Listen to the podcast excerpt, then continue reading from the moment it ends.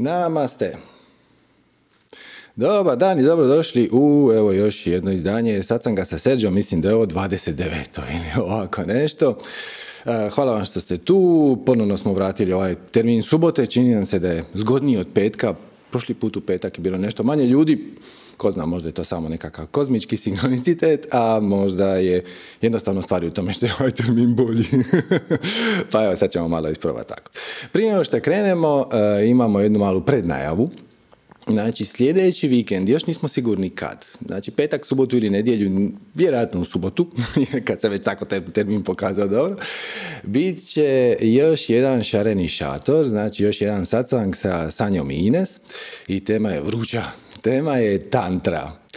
E sad, e, tantra je puno, puno, puno više od onoga e, šta ljudi imaju prvu asocijaciju kad se kaže tantra. To je obično tantrički seks. Ok, tantrički seks stvarno postoji kao spiritualna disciplina čak. Ovaj, međutim, to je nokat.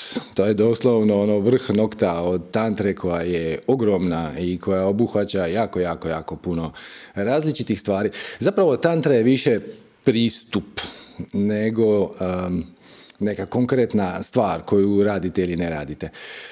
Znači, dok se nije pojavila tantra, a Sad neki kažu da je to pred 2000 godina, neki kažu da je tantra čak i starija od meditacije, pa da je stara 7000 godina, pustimo sad to, to nije toliko bitno.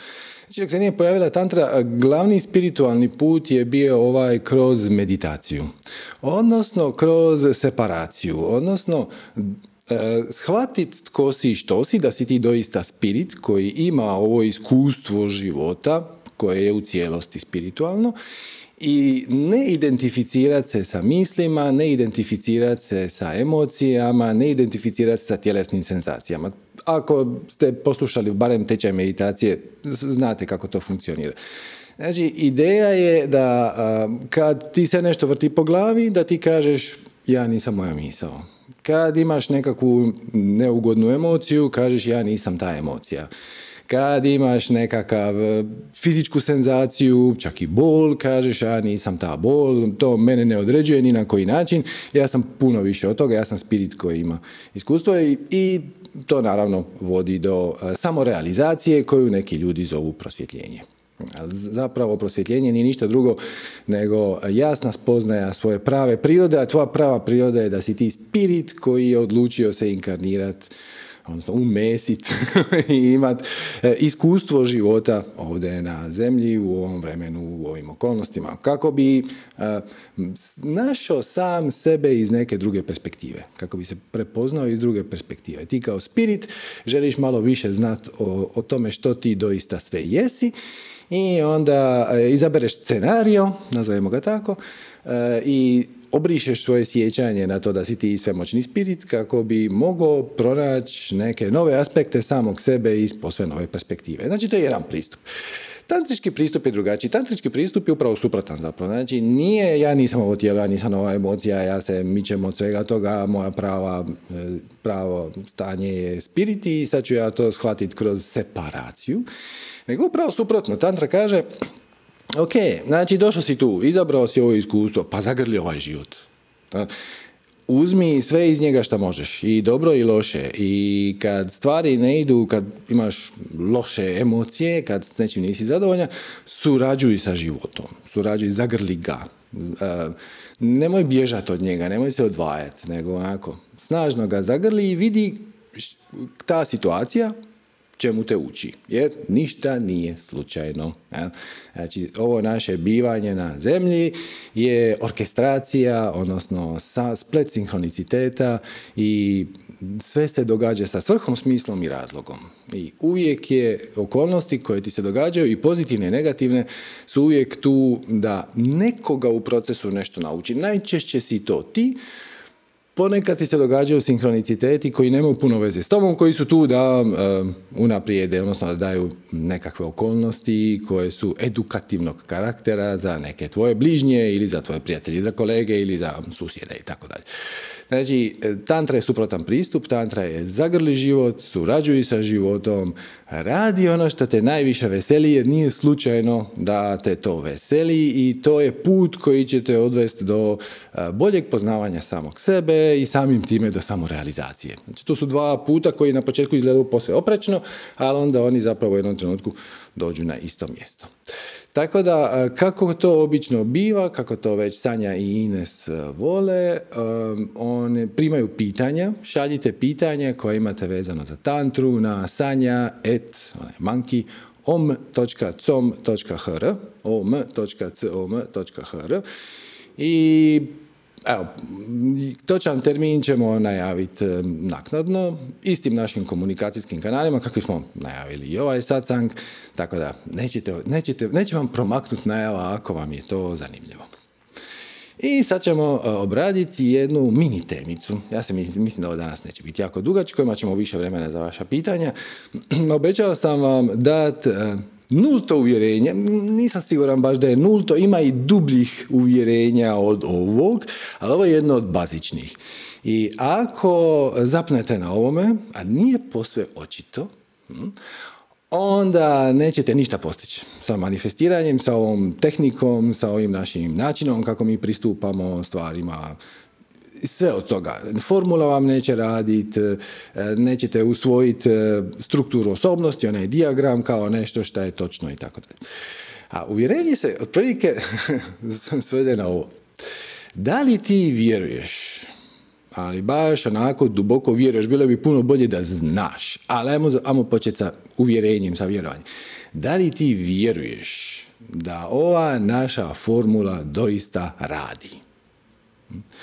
Da li ti vjeruješ da ako budeš, yes, ako budeš slijedio svoju strast, odnosno u svakom trenutku budeš poduzeo akciju koja ti se taj trenutak čini najzabavnija, najveselija, potiče ti radoznalost, interes, uzbuđenje i koju ćeš onda raditi najbolje što možeš, koliko god možeš, sa punim poštenjem, bez ikakvog inzistiranja na bilo kakvom rezultatu i e, davajući pozitivan predznak čak i okolnostima koji ti se ne sviđaju, da li ti doista vjeruješ da će ti to na da će ti to unaprijediti život na nekakav bitan način.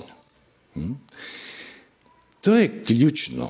To je ključno. Imat povjerenje u metodu, u proces, uh, u učitelja na kraju krajeva. Uh, posvetiti se svim srcem bilo kojoj tehnici, znači ovo vrijedi za bilo koju tehniku koju odaberete, nije samo vezano za naše uh, manifestiranje. Možda, ćete, možda je vaša tehnika za samorealizaciju omiljena meditacija. Ok, da li ti doista vjeruješ da ako ti svaki dan budeš sjedio recimo dva puta dnevno po pola sata, da će, te, da će ti to značajno unaprijediti život? Da će ti to maknut patnju iz tvog života, da će ti to te približiti svojoj istinskoj prirodi, stavite koju, koju god formulaciju hoćete, da li stvarno duboko i iskreno vjerujete da to radi? Hm? I često čujem e, komentare, naravno mene ljudi pitaju čime se ti baviš, onda ja pokušam objasniti, onda oni više manje čuju, aha, znači ti kažeš ljudima da će oni biti sretniji ili da će im život biti bolji ako budu slijedili svoju strast. Ta ti meni, prijatelju, baš ne zvuči uvjerljivo. Ili, pardon, to bi bilo super, ali budimo realni. Ja? Rado bih u to povjerovao, ali gle, mm, nekako mi to ne drži vodu. Jedan od boljih ovaj, zagrebački kolokvilizam kaže, kaj ti briješ? Kojim se ti stvarima baviš i koje, u koje si ti gluposti povjerovao zapravo? Jer, pazite, ovo je ključno. Zato što ako van svake sumnje ne vjerujete da će vas ova tehnika dovesti do nekih rezultata koji, koji god da rezultati, šta god da vi već definirali kao obilje. Da li je to više novca, da li je to bolji međuljudski odnosi, da li je to više sreće, ispunjenja, ljubavi, šta god. Onda se nećete tome posvetiti. I Amerikanci na engleskom govornom području imaju odličan izraz za to, to je hopium. Hopium je e, kombinacija od hope i opium. E, opium je kao što znate, odnosno morfi, odnosno ulično ime je heroin, to je najbolji mogući e, anestetik, uklanjivač bola koji smo ikad smislili i našli. Bolje bi bilo reći našli jer to je prirodna stvar, jel te, znate, mak i to. Ovaj, znači, ako ti koristiš nadu da bi se, ajmo staviti u navodnike, da bi uklonio bol drogirajući se nadom, to nema, nema puno smisla. Ako ti samo kažeš moj život je užasan, ali ja ću e, slušat ova predavanja zato što mi to nekako privremeno digne, e, ukloni moju bol, moju patnju. To je ok, mislim, možete vi to koristiti za to, ali nije to to. To, je ono što se ponekad čuje ovdje na sacanzima, kad mi ljudi kažu, nešto tipa ono ja obožavam slušati tvoje videe i radim to dok peglam. Dakle, ok, to je super, u redu, nema tu ništa loše, ali zašto to radiš? hoćeš li ta znanja, informacije i nakon toga prenijeti u svoj život? Ili ti je to samo zato što su ova predavanja sa visoke vibracije i onda privremeno ukloniš svoju bol iz života i malo maštaš o tome kako bi bilo divno slijedi svoju strast, međutim čim završiš sa peglanjem život se vrati na staro i nisi puno napravio. Znači, doista, postavite si ta pitanja, ali budite brutalno iskreni. Nema nikakvog tu smisla samog sebe zavaravati. Čak što više, vrlo je kontraproduktivno. Da li doista vjeruješ da ova formula radi? Pustimo sad što možda imaš neke prepreke u implementaciji. Možda ne znaš koja je tvoja strast, e, naravno ne moraš znati, samo trebaš u svakom trenutku poduzeti akciju koja ti se taj čas čini najuzbudljivija, najveselija, nekako možeš poduzeti akciju, ali sad ćete, da li stvarno vjeruješ da ako budeš više slijedio svoju strast i radio to s punim poštenjem najbolje što možeš, da će neka vrsta uspjeha doći, da će te kreacija podržati, da će tvoj život biti unaprijeđen na neki značajan način. Da li doista vjeruješ da ništa nije slučajno, da je ovo sve jedna velika orkestracija i da ti možeš svojim naporom, odnosno svojim akcijama, potaknuti pozitivne sinhronicitete. Hmm? Znači, to je ono što mi zapravo želimo. Mi želimo potaknuti pozitivne sinhronicitete, odnosno htjeli bi malo da nam život bude lakši, da nam se vrata počnu otvarati i da e, nekako svemir počne surađivati, ajmo to tako reći, sa e, našim željenim pogledom na svijet. I onda neki ljudi to zovu sreća. Ali pazite, sreća kao takva ne postoji. Znači, sreća je pozitivan sinkronicitet, samo opisan iz perspektive iskustva. Imao sam sreće i onda kad sam išao kupiti kartu za neku predstavu koja mi je super zanimljiva, baš je bilo ostalo samo dva mjesta koliko je meni trebalo. To nije sreća, to je sinkronicitet. Ako ti je to bilo napeto i ako ti je to bilo, ako je to bitno na neki način za tvoj spiritualni napredak, pa makar samo da ti podigne vibraciju na neko kratko vrijeme kako bi onda kreacija ti mogla isporučiti neku bolju ideju, to je bio sinkronicitet. I onda mi kažemo da je to sreća. Da ako želiš imati više takve sreće u životu, ne sreće u smislu e, sretan sam ko krava, sreće u smislu događaju mi se pozitivne slučajnosti, pozitivni sinhronicitet. Da li doista vjeruješ onako u dubini duše da će formula slijedi svoju strast, najbolje što možeš bez očekivanja i pridjeli pozitivan prednak svemu što se dogodi, bilo dobro ili loše, e, na neki način potaknuti takve stvari. Da li vjeruješ da je ovo sve orkestracija? Da li vjeruješ da nema slučajnosti, to je samo drugi način da se kaže ista stvar. Da li doista vjeruješ da si ti spirit koji ima fizičko iskustvo? Da li doista vjeruješ da te tvoje više ja, ako ono uopće postoji, možemo, možemo krenuti od toga, da doista vjeruješ da postoji više ja. A onda ako postoji, da li doista vjeruješ da će te ono navoditi, da te već navodi, ali da će te i nastaviti navoditi e, na tvoje najviše, za tvoje najviše dobro. Da li doista vjeruješ da nisi žrtva vanjskih okolnosti, nego da su vanjske okolnosti upravo takve kakve trebaju biti, da bi te potaknule da slijediš svoju strast? Da li doista vjeruješ da je materijalni svijet iluzija, to je stara e, istočnjačka ideja, maja, iluzija, koja nam kroz vanjske okolnosti samo reflektira naše stanje, našu aktualnu vibraciju i daje nam upravo ono što nam treba, točno ono kada nam treba da bi mi podigli svoju vibraciju, odnosno bili malo više od onoga što već jesmo. Jer to je cijela ideja zapravo. Vaša osnovna vibracija, vibracija vašeg višeg ja je najviša moguća. Međutim, mi između našeg fizičkog bivanja i našeg spirita postavimo jedan sloj magle, oblaka, nazovimo kako hoćete, kroz koji se treba probiti. to su naše definicije uvjerenja, pogotovo negativne definicije uvjerenja. E, ali da li vjeruješ da ti kreacija kroz iluziju vanjskog svijeta samo reflektira ono, ono što te spriječava da budeš više od onoga što jesi. E, ovo je jedan od razloga zašto ja ne volim onu riječ e, ja radim na sebi. Raditi na sebi, ok, svačam šta, šta se htjelo reći i u tom smislu je ok, ali zapravo puno i preciznije je bilo reći e, ja radim autodestrukciju, ja radim destrukciju ega, ja skidam viškove koji me spriječavaju da budem ono što već jesam. Znači, raditi na sebi ne znači graditi nešto. Raditi na sebi znači skidati višak. To je destruktivan je proces. Također, da li vjeruješ da te bivanje u visokoj vibraciji liječi? Na razne načine. Liječite i emocionalno, liječi tvoje traume, liječi tvoje tijelo. E, baš smo prošli put zaredali, bio je, imali smo tri ili četiri sugovornika, više nisam siguran, i svi su pitali nešto vezano za zdravlje. Ok, ja naravno nisam liječnik, ja nam neću govoriti koje lijekove da pijete, ništa od toga. A, i, I apsolutno vam ne sugeriram da zamijenite ovu tehniku za savjet liječnika. Dopunite je.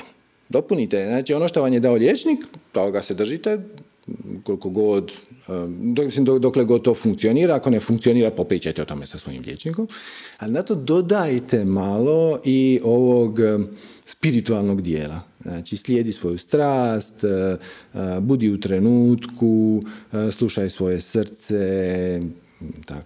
I da li doista vjerujete da će to pomoći vašem izlječenju čak i na fizičkom nivou? To je isto jedno jako bitno pitanje. Da li vjeruješ da te bivanje u visokoj vibraciji, odnosno slijedi svoju strast, najbolje što možeš, punim poštenjem, bez očekivanja, dajući pozitivan preznak, sad ne ponavljam, da li da vjeruješ da te to stavlja u kontakt sa, sa tvojom intuicijom? I da li vjeruješ da je tvoja intuicija stvarno stvarna? Da li vjeruješ da te ona vodi tamo gdje te treba voditi? Da ti neće lagat? To su sve jako, jako, jako bitna pitanja. Znači, da li vjeruješ u ovu metodu? E sad, ako doista vjeruješ, onda možemo ići dalje. Ok, znači ti bih htio slijediti svoju strast, imaš neke prepreke, imaš neke izazove koji su specifični za tebe, super, ajmo popričati o tome. A pogotovo je zanimljivo razmotriti ako zapravo ne vjeruješ. Ako kažeš ono, pa ne možda ima tu nešto, ali sumnjam da je to baš tako duboko. Iako, ovo isto često čujem, ima to nekog smisla na način da ako sam ja u svakom pojedinom trenutku sretan, onda ću imati sretan život. Hm.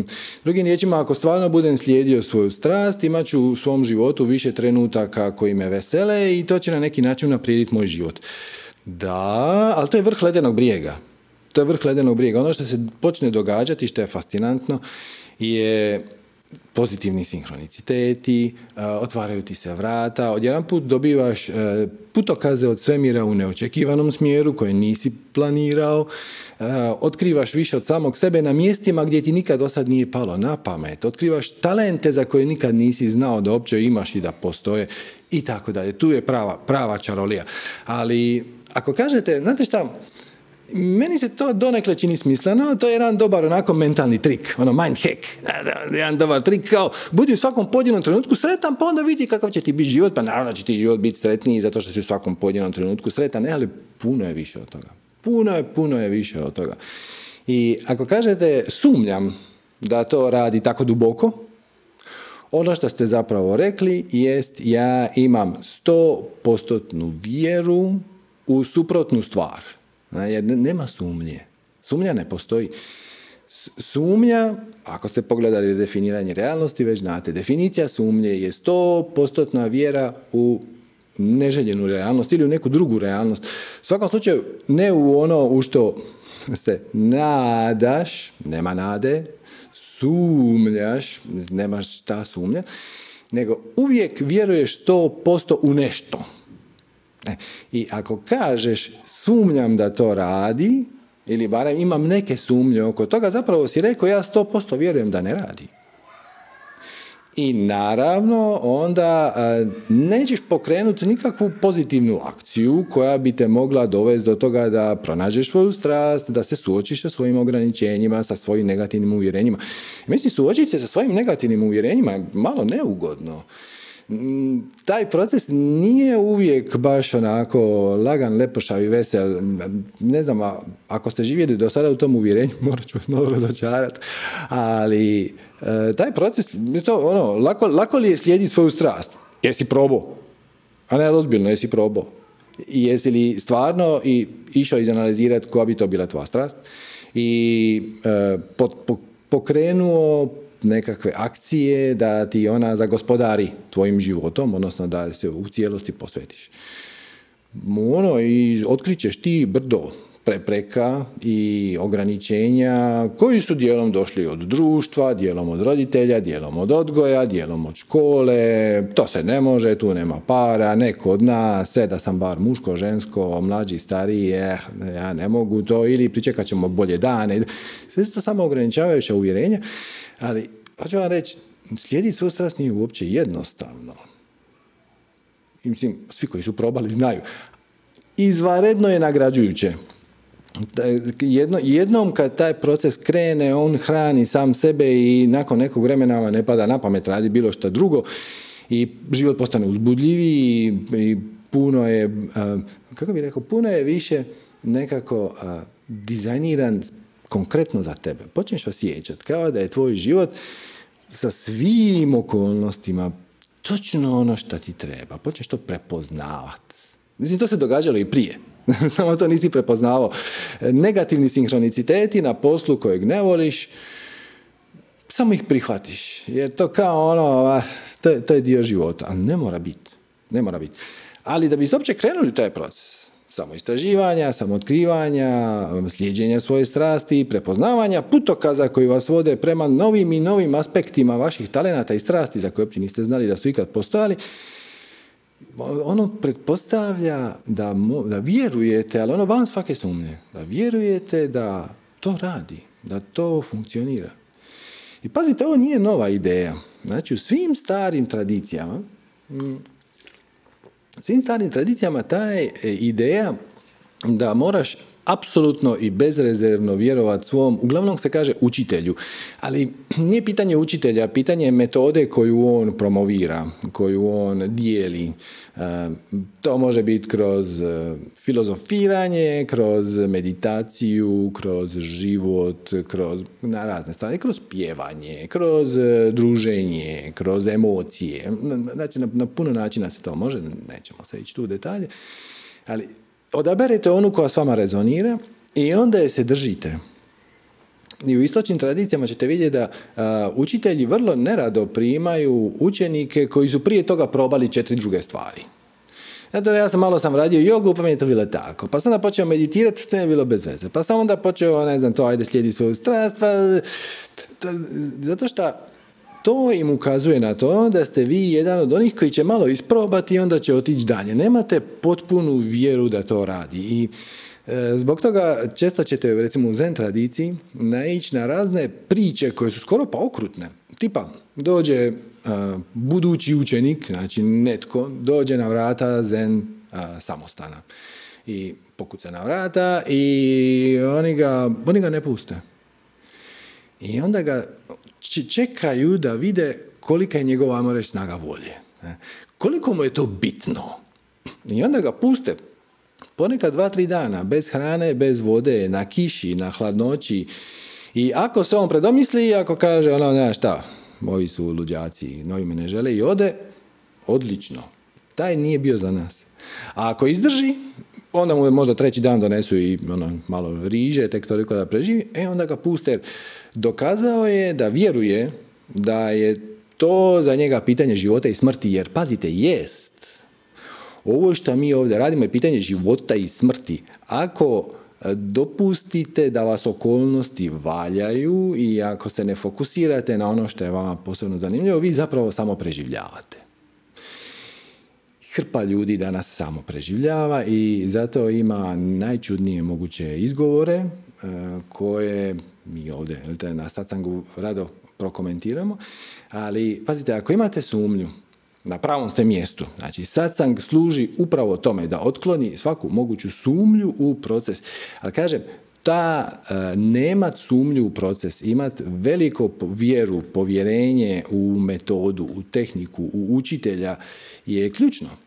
Pazite ovo, e, a vjerojatno ako ste poslušali neke od naših predavanja, recimo tečaj meditacije, ali i na nekoliko drugih mjesta, tamo smo prezentirali e, temelj budizma, to su budine četiri plemenite istine. Od četiri plemenite istine, znači četiri stvari je nama Buda htio poručiti kao put prema uklanjanju patnje. Jedna četvrtina, znači jedna cijela plemenite istina ti kaže upravo to. A sad ću vas samo podsjetiti ukratko, pretpostavljam da većina vas zna, ali samo da se podsjetim. Znači, prva budina plemenita istina kaže da postoji patnja. Patnja samo jest. Drugim riječima, ako patiš, to je ok. To je normalno, to je normalna ljudska um, situacija i um, nisi ni po čemu poseban. Nisi ti sad nešto posebno nesretan ili glup ili nesposoban zato što imaš patnju u životu. Svi imaju patnju. To je prva plemenita istina. Patnja postoji. Patnja jest. Druga plemenita istina vam kaže da patnju izazivaju vaša prijanjanja, odbijanja i neznanje. Odnosno vaše želje i neznanje, to je drugi način se kaže, želja je prijanjanje i odbijanje.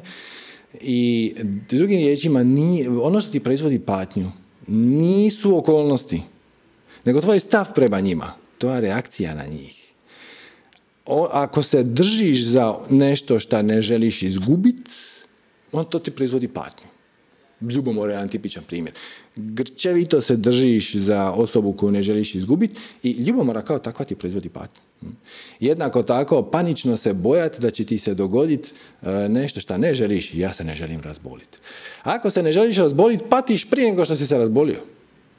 E, znači, to je jedno i neznanje je e, o tvojoj pravoj prirodi, je ono što na početku dotakli da si ti zapravo spirit i da imaš emocije i imaš misli, ali ti nisi tvoja misla i ti nisi tvoja emocija, što više nisi ni mislila svojih misli i tako dalje. To je druga plemenita istina.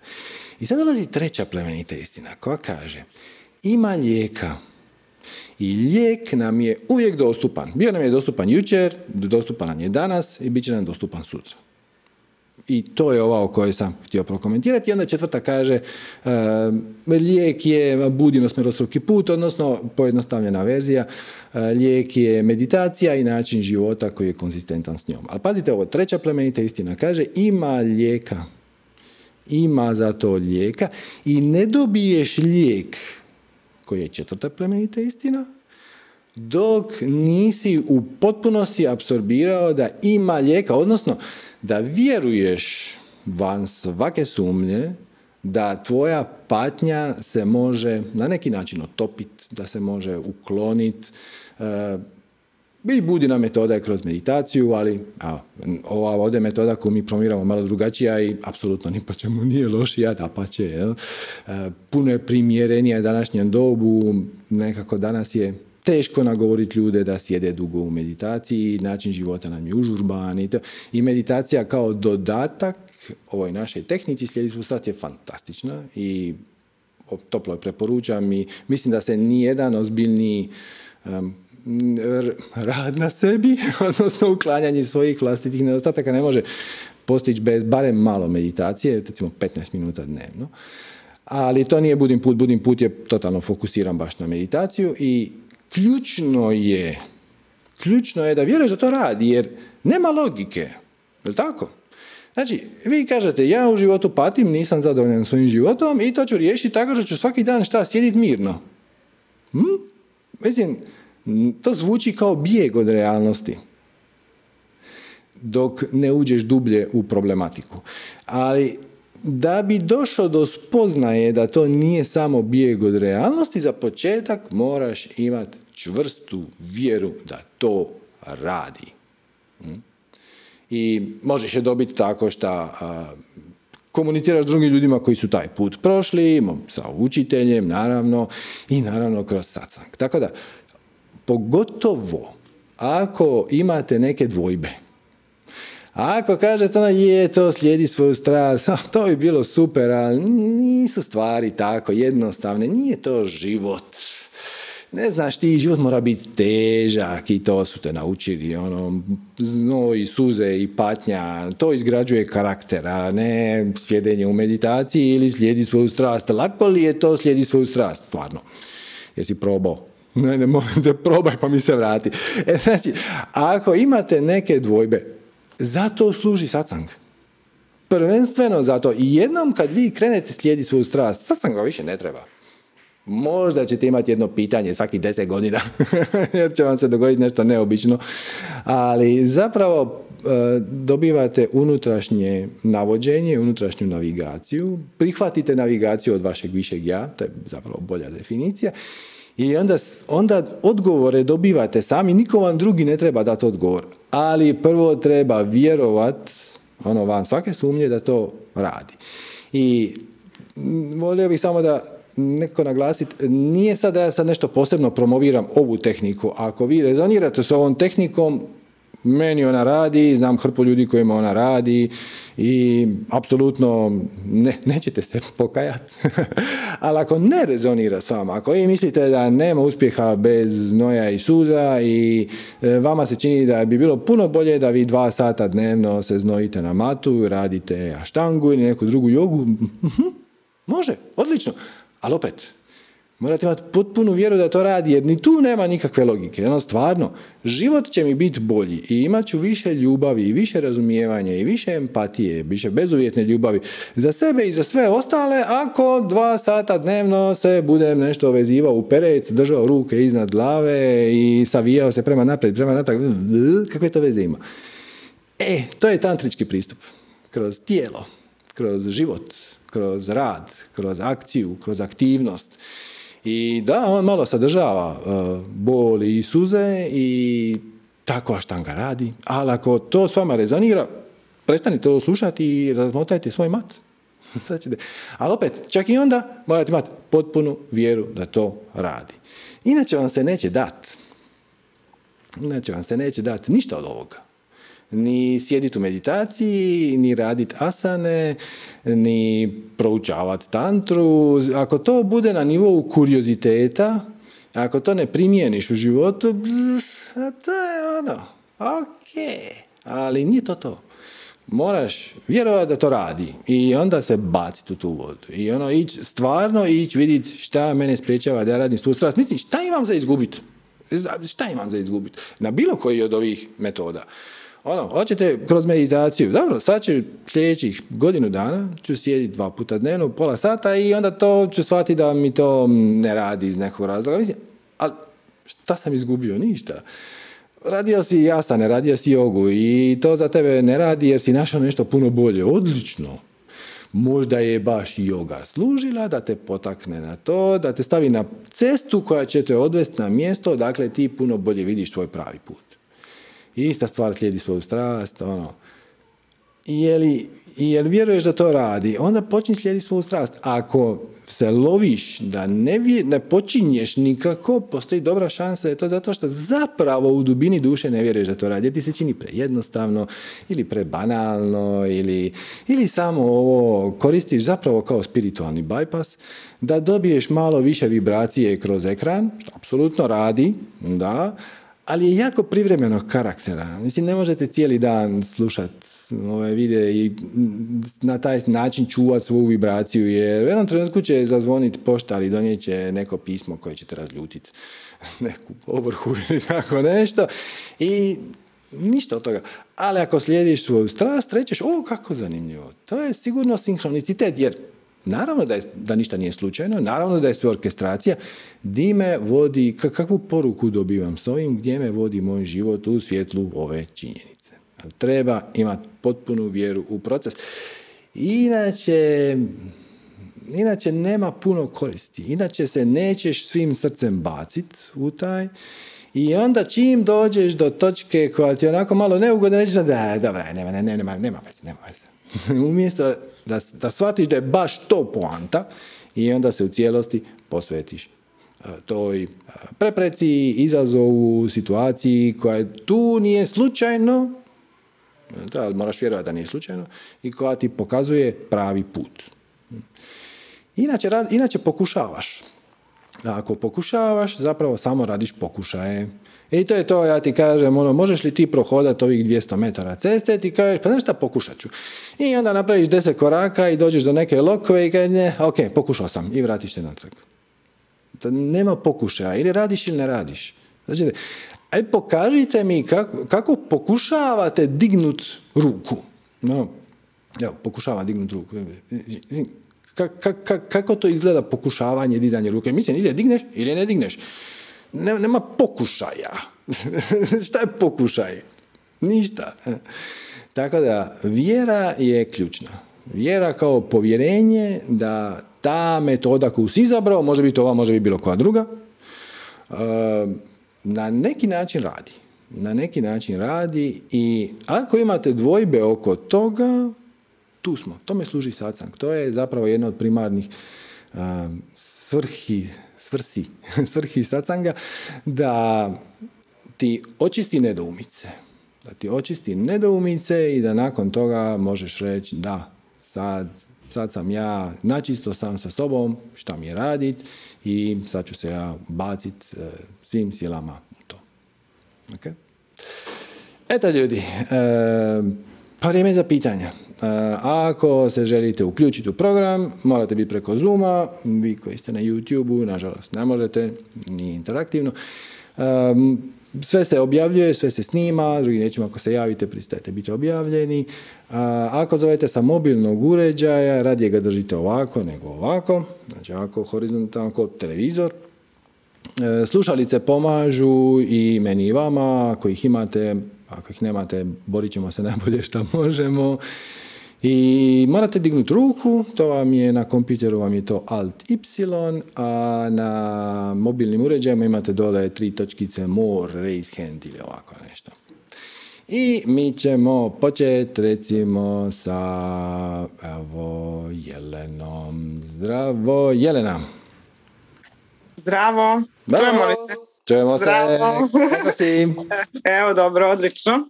Baš mi je drago da si me prozvao. Već dugo pratim satsange, ali nikad nisam uh, uspjela zbog vremena s organizmom da se priključim zaista.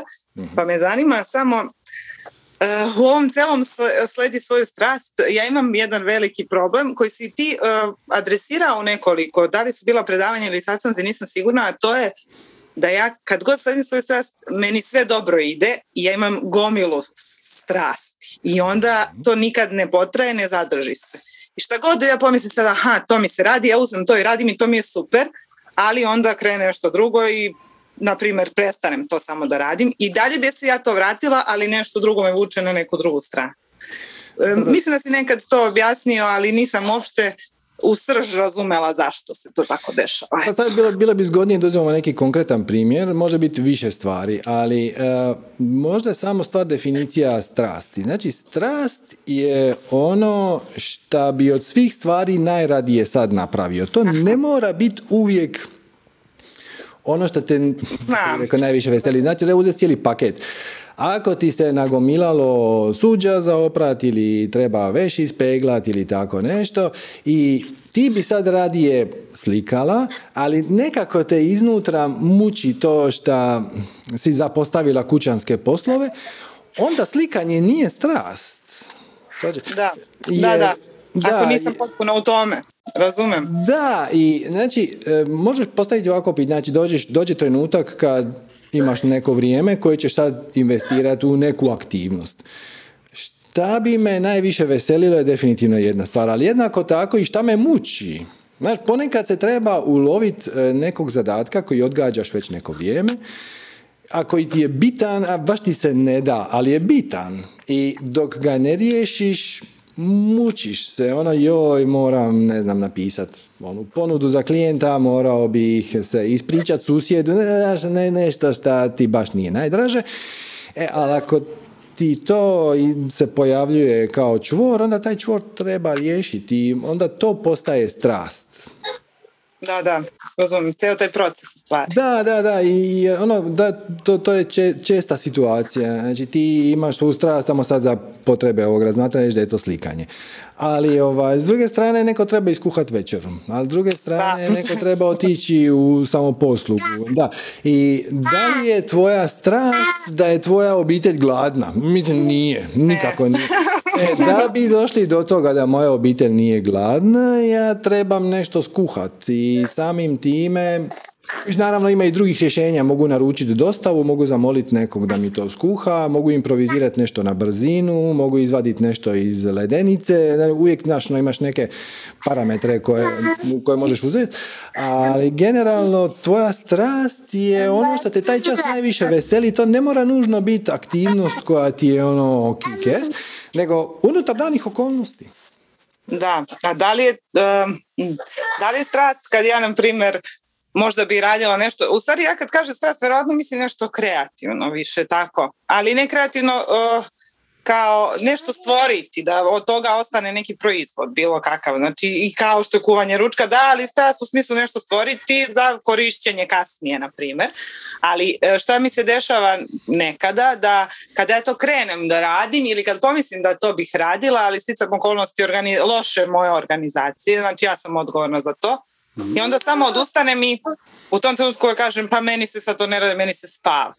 Jel to, to bek? To, to Ili samo... mi je to isto strast da mi se spava u tom trenutku? To mi dakle, je to strast. Naravno treba biti, treba biti jako iskren prema sebi. E, moguće je da ti se spava, ali možda je ponoć, a digla si se jutro su šest i sad padaš nogu. E, ali inače to ti je jedan dobar obrambeni mehanizam ega. E Znaš, na egu se ne da sad ulaziti. Ego bi nekako htio izbjeći tu taj vrući krumpir i onda ti da takve nekakve ideje, ono, ja, spava mi se, ne da mi se, sutra ću, e, nemam sve resurse na raspolaganju. Ali, znaš, ono, e, to da je tvoja strast samo proizvodnja predmeta koji će ostati u, u životu, ne, nekome, je samo definicija. Samo da, da. Jer ja sam siguran da je jedna od tvojih strasti igrati sa svom bebom. Definitivno, da. da, da. A iza toga ne ostaje nikakav proizvod. Razgovaram na izvini. Izvini se, molim se. Da, da, sve ok. Ovo, iza toga ne ostaje nikakav proizvod. Znači, e, znači, samo je pitanje malo proširiti definiciju, malo proširiti vidike i onda ćeš, ali te situacije gdje ti kreneš, ajmo reći slijedi svoju strast, najbolje što možeš, to što ti je prave, i onda se pojavi ta neka pospanost je vrlo zanimljiva. Uočiš je i onda kažeš, ok, šta ja vjerujem da je najgore što bi se moglo dogoditi ako ja to sve napravim. Ili što bih ja trebala vjerovati da ovo proizvode ovakvu reakciju, ali ovaj prva ti je u principu najjednostavnije. Što je najgore što bi se moglo dogoditi ako ja to svejedno napravim? I onda ego kaže, e, nećeš biti odmorna, sutra, sutra za posao. da. Sutra za posao i to se skupa. I onda pažljivo, prom, znači, izanaliziraš tu situaciju i kažeš i, i upotrebiš svoj intelekt. Hm? E, inače, jedan, jedan od dijelova ovog masterklasa koji stiže, ja ću ti ga sad prepričati u četiri crte, jer to je više onako polusatno predavanje, možemo ga sljedeći put obraditi ovako u uvodu. Znači, u jogijskoj tradiciji ti kažu da se uh, um sastoji iz tri dijela. Imaš manas, imaš budi i imaš ahamkaru. E, manas je ovaj čavrljajući um, ovaj koji stalno priča neke gluposti. E, budi je intelekt. I imaš ahamkaru koja doslovno znači onaj koji proizvodi ja. Koja samo ide okolo i na svaku tvoju misao zalijepi etiketu ja. Znači, ona tebi nekakva glupost padne na pamet i onda odjedan put se pojavi Ahamkara, zalijepi etiketu ja i ti kažeš, ja mislim da bi sad trebalo.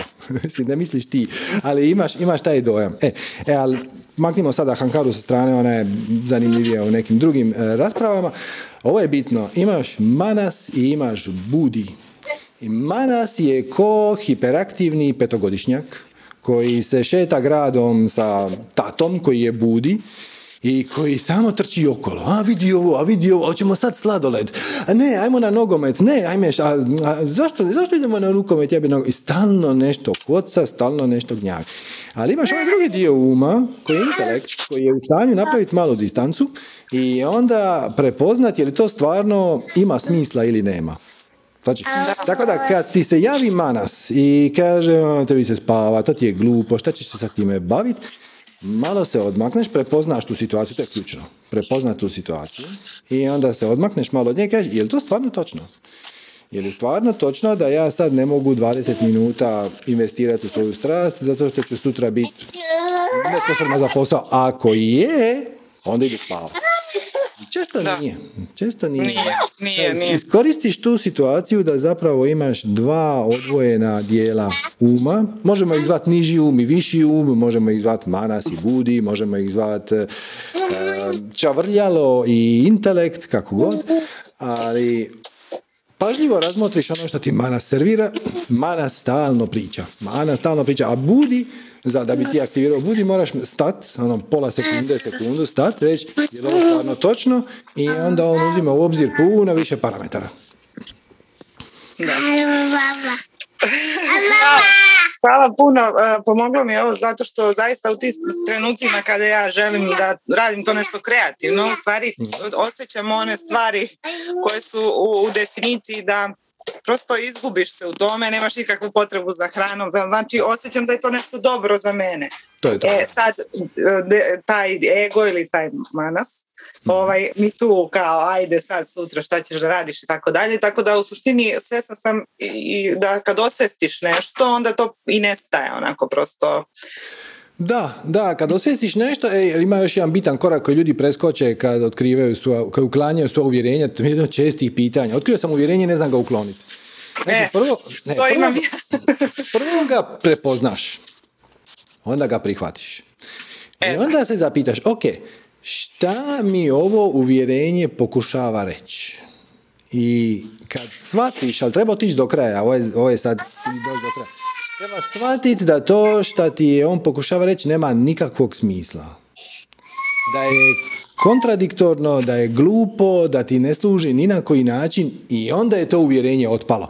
Ali ako ostaneš u stanju ono, pa da, to je donekle točno. Možda ponekad. E onda neće. Onda neće zato što će to uvjerenje nastaviti se hraniti sa tvojim strahovima i sa tvojim možda, a kako smo na početku rekli, možda znači ja vjerujem u suprotno. Znači, ako kažeš možda me to uvjerenje služi, to znači ja 100% vjerujem da me barem ponekad to uvjerenje služi i onda ćeš ga zadržati. Zaslužat ćeš ga. I onda će to negdje biti, misliš da si to rešio, u stvari je negdje duboko u tebi, pa u sljedećem situacijom opet će se to pa pojaviti na, na površini. Da, dosta je lako prepoznati jesi li to riješio, zato što samo zamisliš da se ponovno nađeš u istoj situaciji u kojoj se ono aktiviralo. I kako bi sad postupio? Šta bi sad napravio? Ako bi sad postupio drugačije, bez obzira što su sve okolnosti iste, onda si se promijenio i onda si ga očistio. Ali ako i dalje smatraš da možda ne bi bilo loše to uvjerenje zadržati, jer ono je ponekad možda i točno, o, i javi se ista emocija, sve je isto, onda nisi ništa riješio. Treba ići do kraja. Treba doći do točke u kojoj to uvjerenje zvuči glupo, kontradiktorno, ne služiti ni na koji pozitivan način i zapravo uvijek se možeš pitati kakav bi bio moj život da ja nemam novo uvjerenje. Znači ja sad imam uvjerenje da od, ja od te svoje strasti neću moći živjeti. Ok, kakav bi bio moj život, šta bi ja sad napravio? Kako bi uopće izgledao, kako bi se osjećao? Imaš maštu za to, to možeš to. Da, da. da ja to uvjerenje nemam. I onda ćeš dobiti emociju, dobit ćeš misli, dobit ćeš senzaciju kao da to uvjerenje nemaš. I onda biraš. Znači, možeš ovako, možeš onako. Možeš ga zadržati, možeš ga... I ego je tu prepreden, on te najbolje pozna. Ja? Tako da on će ti pokušati svakakve smicalice podvaliti samo da ne napraviš nikakvu promjenu jer ego se protivi promjeni zato što je njegov zadatak da te drži u životu, a s obzirom da si živa znači da su stvari dobre iz njegove perspektive. To što ti nisi sretna, to njega nema, ne zanima. Njemu je bitno da si živa. E, I onda će ti on razne smicalice, ono tipa ha, Ko zna di bi ti do bila, bil ti uopće bila živa da ti nije bilo mene? Ideja nisam te upozoravao na neugodne situacije i to. Samo ignoriraš. Znači, kakav bi bio moj život da ja tog uvjerenja nemam? Šta mi to uvjerenje pokušava poručiti? kakav, kakav, da li to ima smisla, da li mi to služi i ako, ako kad u onom trenutku kad shvatiš da ti to van svake sumnje ni na koji način ne služi, onda je to otišlo. I onda ideš dalje. posve je moguće da će se dogoditi neka slična situacija, da će se dogoditi neka drug, možda drugačija emocija, ali opet, opet e, kočnica. E, ok, znači da je još nešto zaostalo. I onda ideš dalje.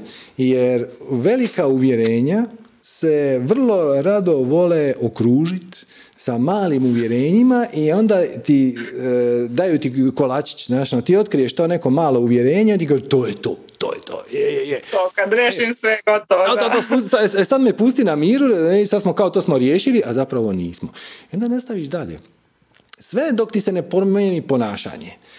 Ponašanje znači, došlo je osam na večer, ja sad imam nešto vremena za sebe, mogla bi se baviti svom strašću, ali imam neku kočnicu. I ok, i onda recimo shvatiš da je tvoje uvjerenje da to mora biti neki proizvod, kažeš, ali ne mora, to nema nikakvog smisla. I onda to odbaciš. I onda se sutra ponovno dogodi, ali opet imaš ne, neku kočnicu. Šta je sad? A sad je uvjerenje da će sutra biti umorna i da neću biti za posao. Ok, je li to stvarno točno? Koliko je sad sati, koliko ću spavat, koliko sam umorna? Ako je točno, ideš spavat. Ako nije točno, Vidiš što se sad događa. E, I u jednom trenutku to krene. Ne moraš očistiti sva svoja uvjerenja da bi krenula. Očistiš samo onoliko koliko ti treba. Da bi prošla kroz vrata. Znači, tu su neka vrata, relativno su široka, ali ti na leđima nosiš ogromnu vreću smeća. Da bi prošla kroz vrata, ne moraš spustiti cijelu vreću. Mislim, uklanjanje svih negativnih uvjerenja je cijeli životni proces. Vjerojatno nikad nećemo... E, ukloniš onoliko koliko ti treba da prođeš kroz ta vrata. I nastaviš hodati svojim putem, sljedeća vrata će biti malo manja. Pa sljedeća će biti još malo manje, još malo manje. Svaka sljedeća e, izazov koji će ti život postaviti će biti e, e, malo subtilniji i omogućit će ti da izvadiš, odnosno čak će te malo i natjerat ako slijediš formulu, da izvadiš još malo smeća, pa još malo, pa još malo. I onda s vremenom tvoj fokus postane ono laserski. I onda juriš kroz život, ali čak i puno prije nego što dođeš do nule. Već kad dođeš do, znaš, ono, kroz, da možeš proći kroz ovolika vrata, to je više nego dovoljno. I onda nastaviš sa punim povjerenjem da kad budeš spremna za više, da će ti onda život dati situaciju koja će ti to omogućiti, da osvijestiš, prepoznaš, ukloniš i ideš dalje. Hvala puno. Imam još jedno pitanje ako može. Ovaj, eh, ja imam, imam tu ponavlja mi se taj, taj model ponašanja da radim stvari u posljednjem trenutku. E, neke stvari za koje znam da imam dovoljno vremena i na početku, na primjer, imam neki privatan posao da odravim, ja kažem sebi, ok, imaš dovoljno vremena, nemoj opet da radiš test, tako kao i svaki put, lepo se organizuj, to počni malo po malo svaki dan i završit ćeš na vreme. I onda uvek se to završi, to je od, od osnovne škole se to dešava. A šta dobivaš iz toga? Samo stres. Da, I, ali ali ne znam, aha, to treba da postavim pitanje da Da, da, da, da, postavi samo sebi pitanje, ono, šta dobivaš iz toga? Dobila sam fizičku senzaciju posljednji put kad mi se to desilo, bukvalno onako, kao neko uzbuđenje, znači lupa mi srce, ludilo, ali ja znam da ja ću to da završim. Prosto kao imam samopouzdanje da će to sve biti ok, da će to bude odlično, ali sebi nabijam tako zato, zato što ti se to sviđa, zato što to voliš. Zato što moguće da mi se taj osjećaj sviđa kad ono mislim da tad okolo utiče na ljude oko sebe da sam nervoznije i tako nešto, ali definitivno fizički sam sad osvestila prvi put da to lupanje srca i taj neki kao ne znam šta je to, ali znači to u suštini ja radim jer dobijam nešto iz toga, neki osjećaj koji mi uvijek. prija. Znači, naš motivacijski mehanizam ti je izuzetno jednostavan. Uvijek, uvijek, uvijek, uvijek, ali uvijek bez iznimke i jedne iznimke i svi mi uvijek poduzimamo akciju koja nam se čini da je za nas povoljnija od alternative. Znači, uvijek postupaš temeljem svojih definicija uvjerenja kako ti se čini da je bolje za tebe na neki način. I ovako kad sam sebi na, ufuraš stres, prvo to je uzbudljivo. Drugo, iza toga mogu stati razna uvjerenja. Na primjer, imaš uvjerenje... To sam se pitala, kako je tu iza uvjerenje? To mi je bilo kao... Ja sam, ja, ja sam najefikasnija kad sam pod stresom. Na primjer, to može biti. Da, može biti. A može biti i... da, ali, može, ali čekaj, može, možemo upotrijebiti tehniku od ranije. Znači, zamisli sad da imaš jednu takvu situaciju, sad imaš e, mjesec dana da napraviš posao od realno tri dana. uh I kako bi se osjećala da jednostavno to napraviš e, na vrijeme, bez odgode? Rasterećeno. Jel ti, se taj, jel ti se taj osjećaj sviđa više od ovog bivanja? Da. Onda, onda to napravi. Samo napravi. Samo napravi. Dakle, sad znaš kakva je senzacija jedna, kakva je senzacija druga. I pazi, ako otkriješ da ti je draže biti pod stresom, onda upotrebiš tantrički pristup. Kažeš, da, ja uživam u mom stresu. I zadržiš ga ali više nema veze jer uživaš u njemu. Znači, poanta je uživati u iskustvu, nije pitanje šta se izvana događa. Ako, tvoje, e, ako je tvoje iskustvo, željeno iskustvo biti e, uzbuđen, onda možeš reći ono, ok, ja ću to i dalje raditi u zadnji čas jer je meni tako najuzbudljivije.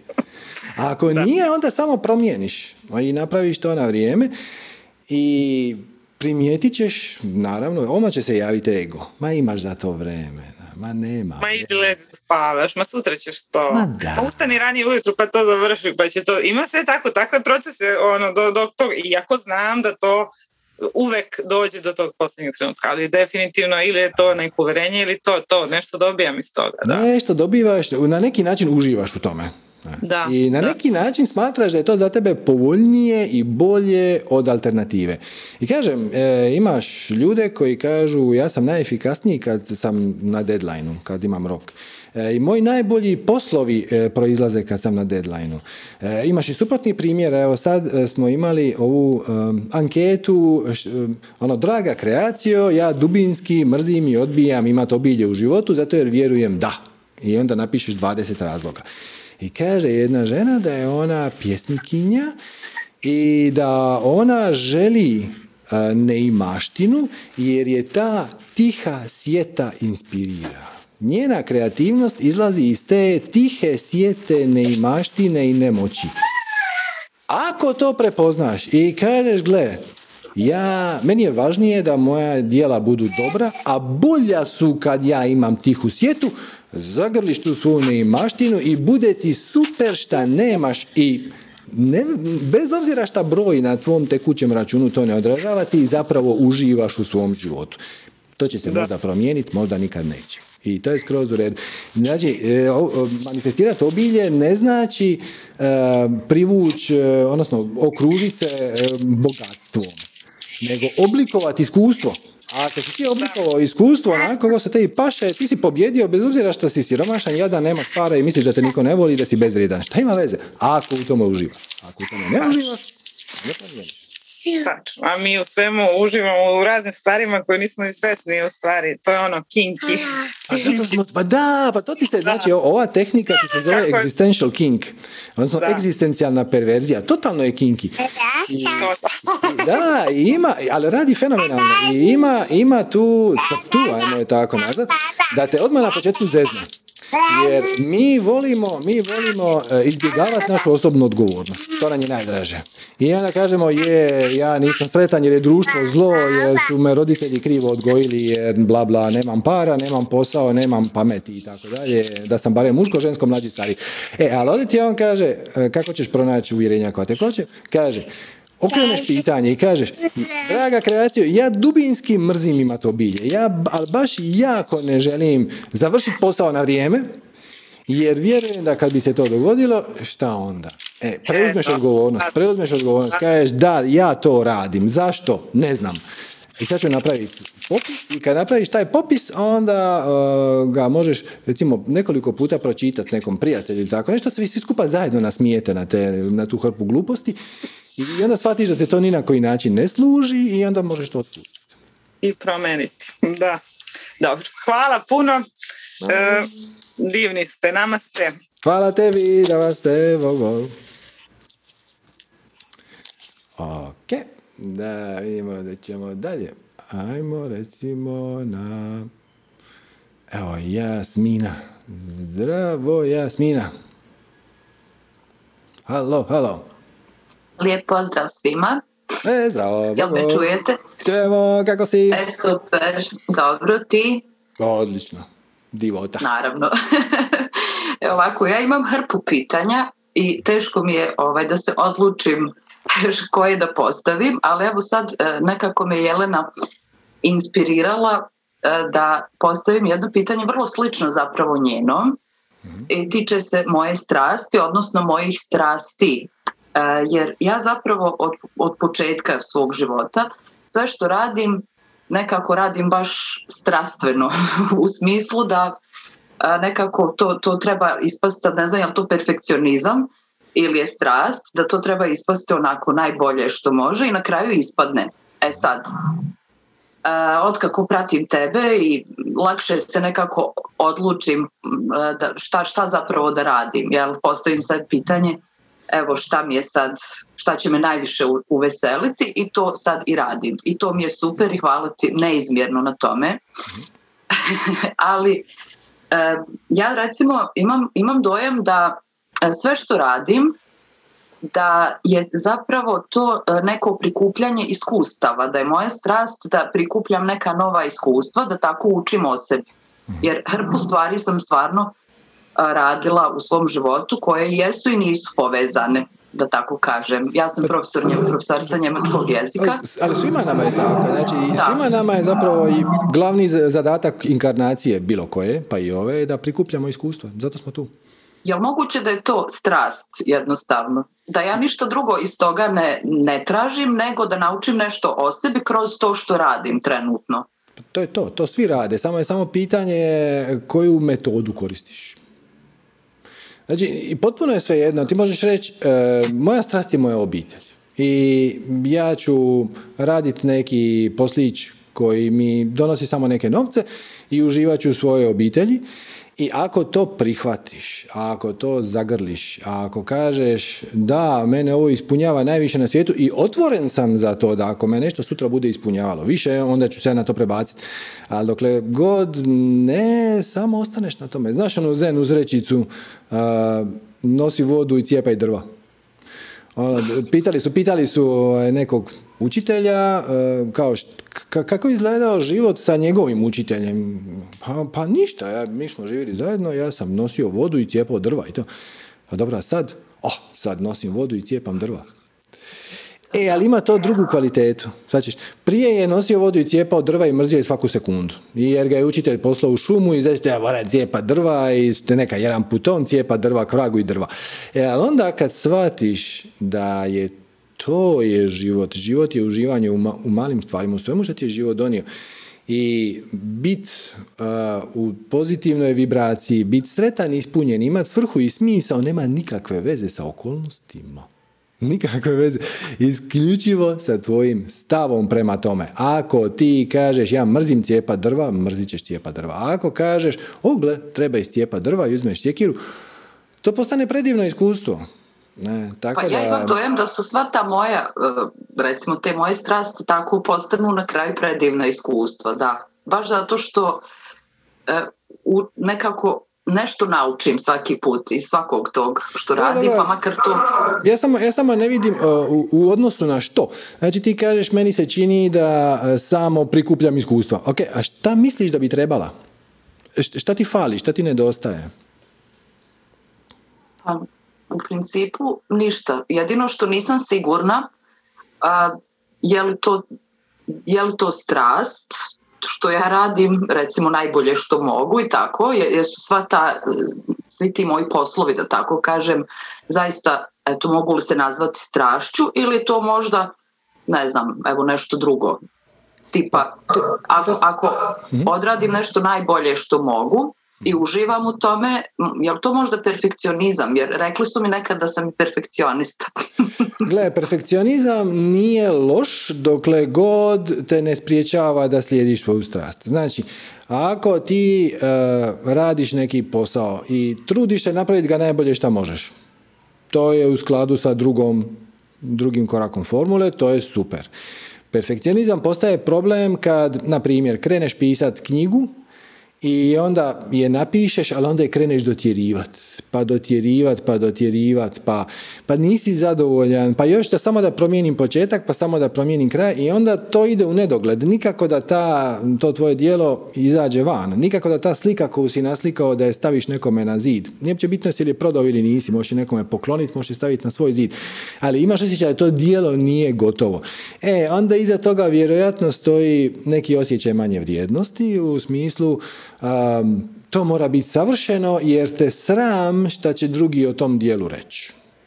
onda, onda nije perfekcionizam kod mene, ok, hvala ti. O, ništa, e. Znači, dokle god te ne spriječava u tome da svoju strast e, radiš i dijeliš sa drugima. Ako svoju mhm. strast radiš i dijeliš sa drugima i ne možeš se sjetiti ničeg uzbudljivijeg trenutno. I to što si napravio ima nekog smisla nekome, na bilo koji način, to je to. Super, imam još jedno, mislim imam kažem hrpu pitanja, ali evo još bi ovo samo odabrala kao najvažnije. Um, ja već, ne znam, 6-7 godina meditiram, išla sam na kurs transcendentalne meditacije. Prvo sam krenula s tvojim onim meditacijama, pa onda TM, pa mhm. sam shvatila da mi je to eto nekako bolje od prethodnog i tako. Uglavnom ja stalno nešto na tom polju radim. Reiki, yoga, mislim hrpu isto stvari. Međutim, ponekad se osjećam onako malo izgubljeno u tom svemu i moje pitanje je jel bi trebala ja nekog učitelja da imam? Jer većinom ja radim to onako stihijski da tako kažem. Evo sad mi se otvorila mogućnost za ovo pa ja onda odem na taj recimo kurs pa to upražnjavam pa onda mi se svidi nešto drugo pa onda to radim. Međutim sad u zadnje vrijeme evo unazad možda godinu dana i tako većinom nekako sama istražujem i je li to ok ili, ili, ako se osjetim izgubljeno, jel bi bilo dobro evo da, da imam zaista nekog učitelja? Pa naravno da je ok. E, znači, gle, ako vjeruješ da ti treba učitelj, onda ti treba učitelj. Ako ne vjeruješ da ti ne treba, onda ti ne treba. Generalno ti ne treba. Znači, ti, ako si se u stanju spojiti sa svojim višim ja, ako si u stanju prepoznat svoje emocije, prepoznat svoje misli, pratiti svoje strasti, i ako imaš punu vjeru da će te život uvijek odvesti tamo gdje te treba odvesti, onda ti nikakav učitelj ne treba. Ti si, to, to, se, to se u jogijskoj tradiciji zove buđenje unutrašnjeg gurua. Znači ti si sama sebi guru. A, a s druge strane, ako se osjećaš izgubljeno, iza toga osjećaja definitivno stoji neka definicija ili uvjerenje. Okay? koju možeš otkriti sama, a možeš otkriti uz nečiju pomoć. Kako god osjećaš da je za tebe u tom trenutku, možeš i isprobat. Znaš, no, kažeš, ok, ja evo već neko vrijeme ne mogu otkriti koje uvjerenje stoji iza tog mog stanja, te moje emocije koju ne želim. I onda nekog pitaš, i onda će ti on reći nešto što ti neće imati nikakvog smisla. Ja ti kažeš, ok, ovaj nije za mene. znači, onda će se pojaviti nova tehnika. Neko će te pozvati ono na novi tečaj nečeg, petog, ono, i onda ćeš ti reći, da dobro, ajde, ajde, ajde vidim, možda je to za mene. I onda će ti to imati smisla, onda ostaneš. Jer naš put se mijenja Tehnike se mijenjaju, strasti se mijenjaju. U principu sve tehnike, sva učenja, svi učitelji, svi predmeti, svi objekti, svi rituali su samo dopuštenje koje mi damo sami sebi da budemo više od onoga što već jesmo. I ako ti vjeruješ da će te nošenje orgonita oko vrata podignuti vibraciju i svaki put kad ga staviš osjećaš malo jače, onda ga nosi. Ja, ja ne znam je li on stvarno radi. I uopće nije bitno. To je tvoje, tvoje dopuštenje. ovaj učitelj će mi pomoći. Da, to je tvoje dopuštenje. Ova knjiga će mi pomoći. To je tvoje dopuštenje. Ovaj ritual će mi pomoći. Ja ću svako jutro kad se dignem zapaliti jednu mirisnu svijeću i tri minute ću meditirati. Fantastično.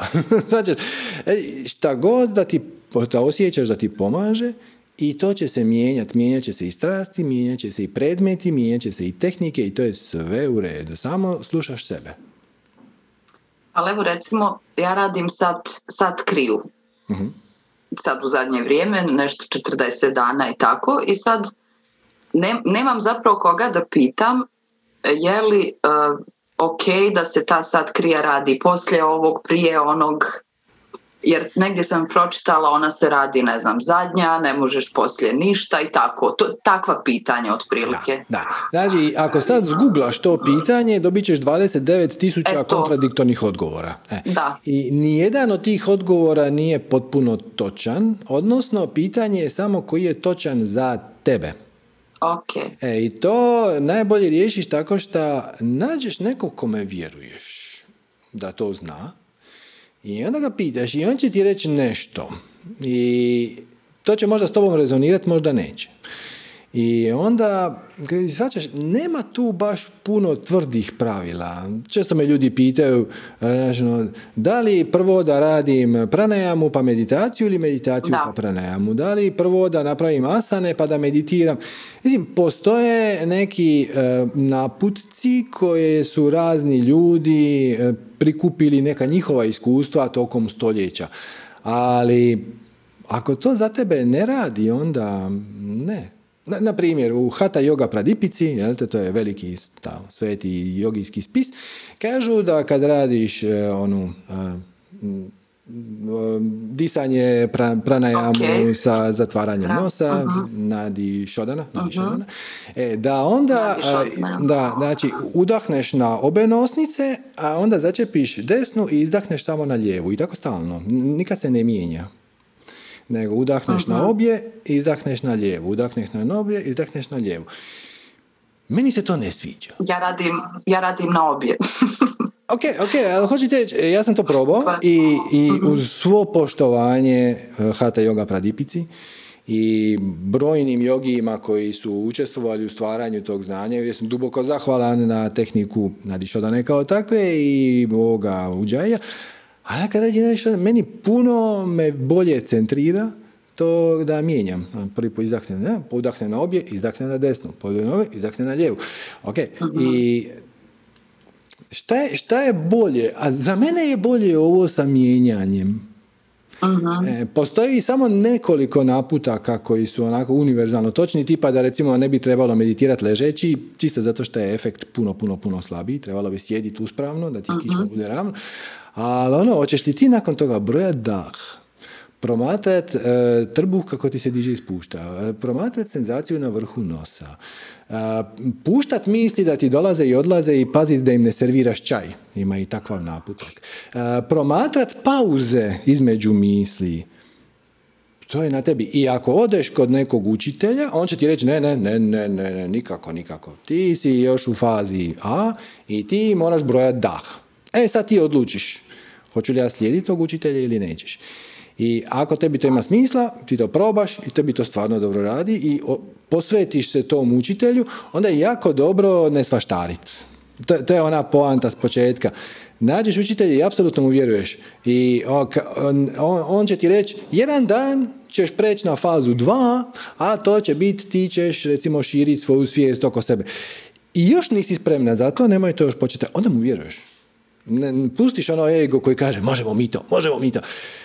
Nađeš učitelja koji s tobom rezonira, koji ima smisla, kome vjeruješ i onda se prepustiš u cijelosti. Inače se dogodi da uzmeš 10% od ovoga, 5% od ovoga, 30% od ovoga, malo od ovoga. Ode, ode uzmeš ove prve dvije asane, ali ove druge ne, ti se ne sviđaju. A ode, i, I onda napraviš e, papazijaniju koja može i ne mora raditi. E sad opet, ovo je zanimljivo, možeš reći i to je i moj put. Možeš reći, ja, moj put je da razvijem nešto što za. I onda kombinirati razne pristupe, ideje, napraviti svoju jedinstvenu kombinaciju koja ako tebi radi bolje od svega ostalog što si probala, počneš dijeliti sa drugima koji, s kojima to rezonira.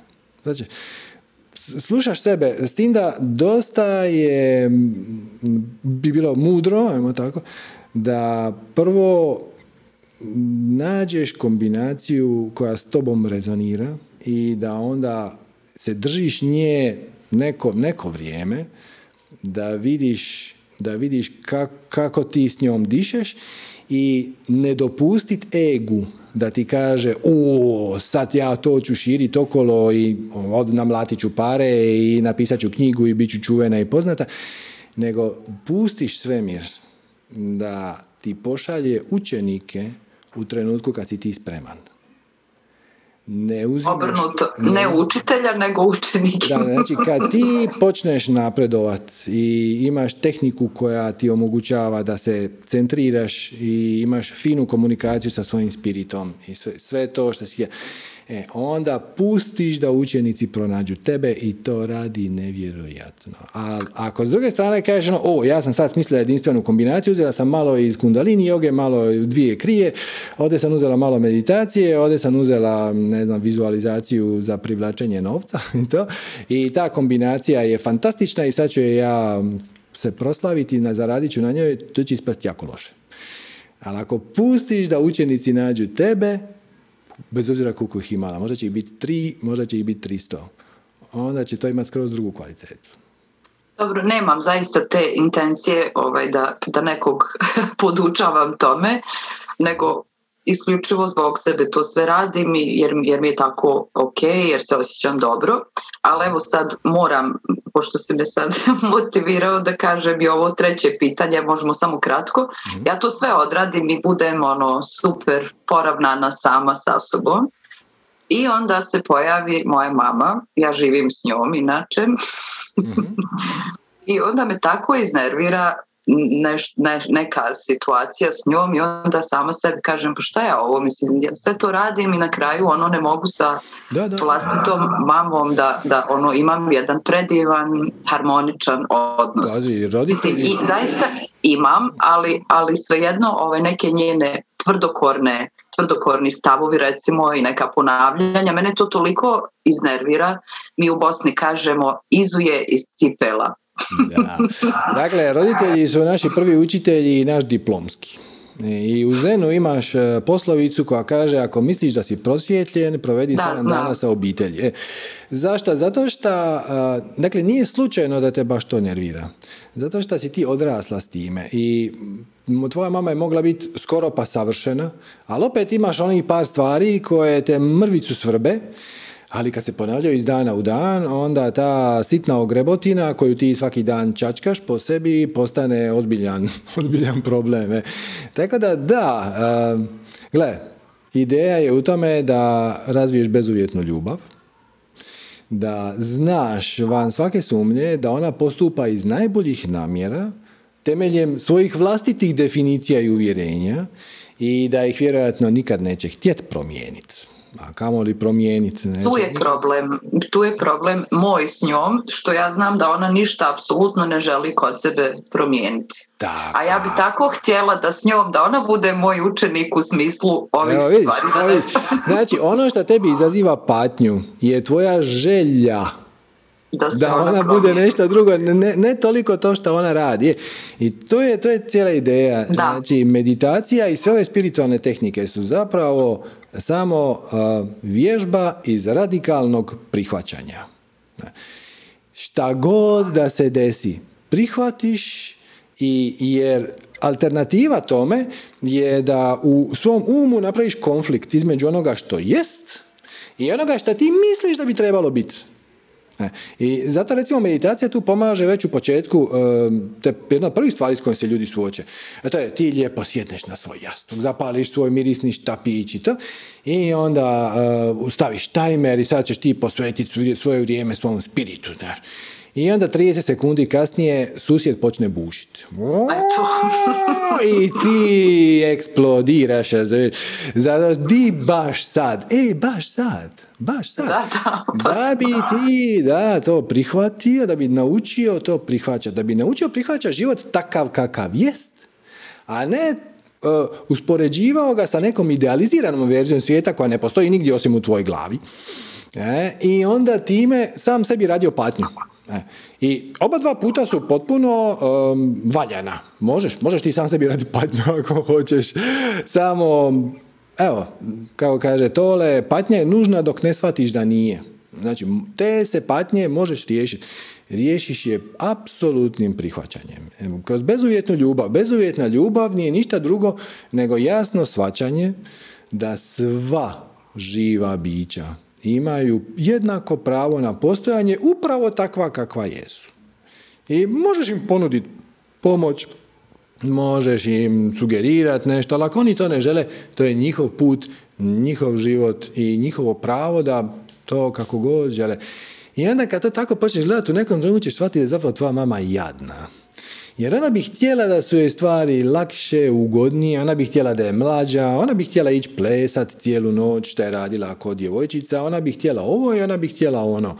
I ona bi htjela da si ti nešto drugo i ona bi htjela da je ona nešto drugo i da je kuća veća i da je auto manji i tako dalje. I možeš reći, ono, gle, mama, vidiš ti da problem nije u tome što je kuća premala, nego u tome što ti nisi zadovoljna. Zašto nisi zadovoljna? Zato što uspoređuješ svoje misli sa, sa situacijom kakva jest i radiš sama se i patnju. I iz tog, iz tog džumbusa ima nekoliko izlaza.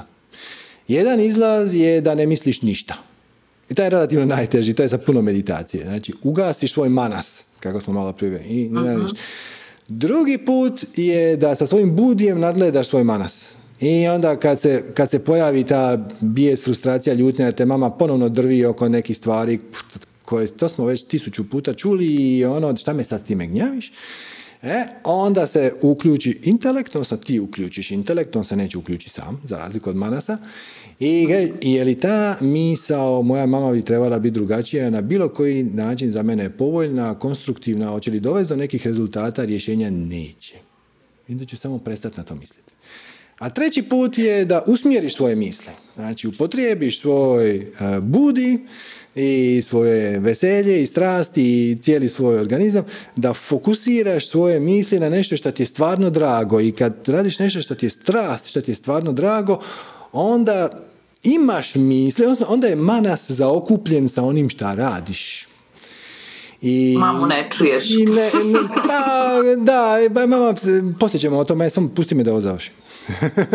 I pa, nema patnje. Nema I to se događa. I to se, ali baš kad, kad ja kao radim praksu, kad sam super, kad sam sretna, ono, kad sam završila to pa sam u zenu nekom i onda dođe mama u kao ovaj susjed sad što da, spomenuo i to je to, mislim, to su ti, te situacije. Kad ja mislim ono, pa zašto ja, ja onda ovo sve bez veze radim kad ja i dalje tako Sad samo, sad samo trebaš to stanje prenijeti u svoj život. Ali puno ti je lakše zato što si upoznata sa tim stanjem. Znaš, ljudi koji ne rade nikakve prakse, a ne znaju za to stanje i onda ih manas uvuče u, u to, u igru uzbuđenja. Jer pazi, uzbudljivo je svađat se. Uzbudljivo je dokazivati da si u pravu. Na nekom e, možda ti nije preferirano, ali ako se malo odmakneš sa strane, vidjet ćeš da je sve ove negativne stvari, ja nisam dovoljno dobar, ja ne zavrijeđujem, ja nisam vrijedan ljubavi, ja nemam dovoljno. Sve ti to kreira stres mm, koji je uzbudljiv. Je, ono, imaš osjećaj da živiš punim plućima. Dok ne osvijestiš da je to zamka, a sad ti si osvijestila da je to zamka, spremna si za sljedeći korak, biraš ovo šta te smiruje, znači biraš ovo stanje koje je tebi preferirano i ne dopuštaš da te ništa iz njega izbaci. Kaže Gandhi, nitko me ne može povrijediti bez mog dopuštenja. To je potpuno, potpuno točno. Nitko nas ne može povrijediti bez našeg dopuštenja. Šta god da ti neko kaže. To je samo njegovo mišljenje. Koje možda nije ni mislio, nego je to ispalio iz nekog svog bijesa, frustracije.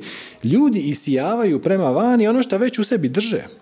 Znaš, no, uzmeš naranču i stisneš je. Šta iz nje izlazi? A misli narančin sok. Zašto? Zato što je to već prije bilo u naranči. Ne izlazi nafta. ne izlazi ni sok od ananasa.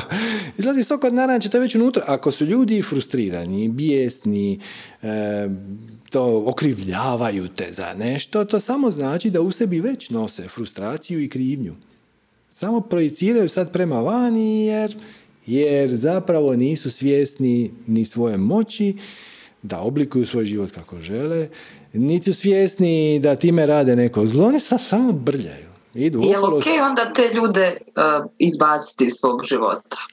Pa je, ali ne moraš. Uh, oni će, se, oni će otići sami. Ako ih, ne, ne moraš im ti reći, ono, znaš šta ja tebe ne želim više nikad vidjeti. Nego, dođe ti susjede i kaže, je li znaš šta je Ankica sinoć napravila? Ti kažeš, pa znaš šta, ne znam i ne zanima me baš zapravo. Mislim, ima žena pravo na svoj život. I ono, ne znam, ako, ako se sprema zapaliti moj stan, evo, molim te, javi mi. Ali to što je ona napravila sa svom djecom, sa svojim mužem, realno, znaš šta, baš mi nije nešto posebno bitno više ti nikad neće doći sa tračem. Jer nisi prijemčiva, ti si trebala reći, nemoj se sad, šta, šta? Ne, došao joj je drugi u kuću dok je muž bio na službenom putu, o, možda je ljubavnik, i sad, sad krene, krene drama, krene drama. Ali ako ti kažeš, ono, pa dobro, njen život, šta, to se nikoga ne tiče, osim nje i njenog muža. To, razočarenje. I onda ti, tako da zapravo ne moraš aktivno ulagati napor da te ljudi zaobilaze. Samo ne učestvuješ u njihovim dramama. I ono da, ako je, ako je baš neizbježno, ako ti je, ne znam, šef ti je užasnan kreten, onda ponekad nema druge nego promijeniti posao. Okay. Jer shvatiš da tvoja strast ne uključuje bivanje zlostavljanim na radnom mjestu. Ono, da li je moja to strast... sam mislila, ako je neko neizbježan u tvom životu, a zlostavljate na neki način, verbalno ili nekako, je li to onda ok, mislim, jednostavno tu osobu, dobro, ne šef, ali, ali neko ko ti je bliži, onako koga ne možeš možda tek tako lako pa da, ali uvijek, uvijek, već sama spoznaja da tebi patnju zapravo ne radi to što je on rekao, nego to što ti ne bi da je on to tebi rekao. Ako prihvatiš... Da, ja to ne bi slušala više. pa, znaš šta, ako ne učestvuješ u tome, onda ćeš to slušati sve manje i manje i manje. Ili samo kažeš, ovaj, aha, da, mene, mene ti ta tema ne interesira previše. I ljudi žele podijeliti dramu, žele da ti učestvuješ, žele da sad ti budeš za i protiv, pa da ste vi zajedno protiv cijelog svijeta ili da se vi spađate oko toga šta bi bilo pametnije. Ali ako se samo izvučeš iz te situacije i kažeš ono, ok, i ovi, će biti iznenađeni i otiće nekog drugog davit. Obično to tako Tako da ne moraš, možeš, ne, možeš, ali ne moraš, ništa. Eto, hvala, hvala. tebi. Pozdrav svima. Tako Namaste. Da. Bog. Ok. Da vidimo, mogli bi, mogli bi recimo, evo Branimira. Zdravo, Branimira. Halo. Branimira. Dobro, nema Branimira. Ajmo onda, evo, iPhone od Dražena. Zdravo iPhone. halo, halo, halo. Ni iPhone se ne javlja. Ok, ajmo Marija. Zdravo, Marija.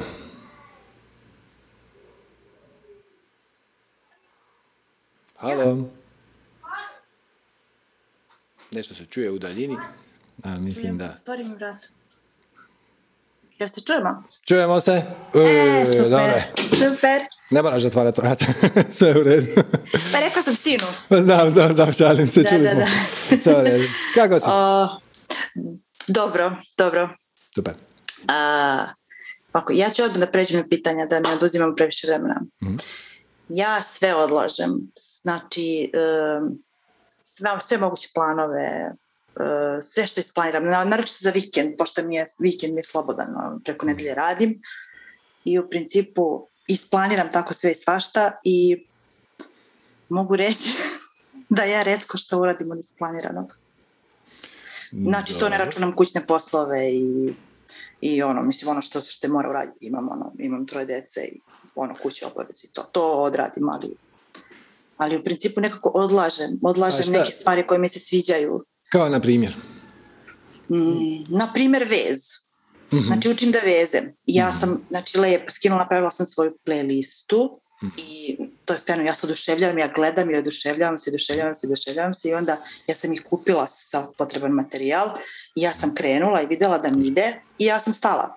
Ok, ali šta onda bi bilo, recimo, znači kad dođe taj trenutak da, sad, sad bi to mogla, znači da je neka subota popodne.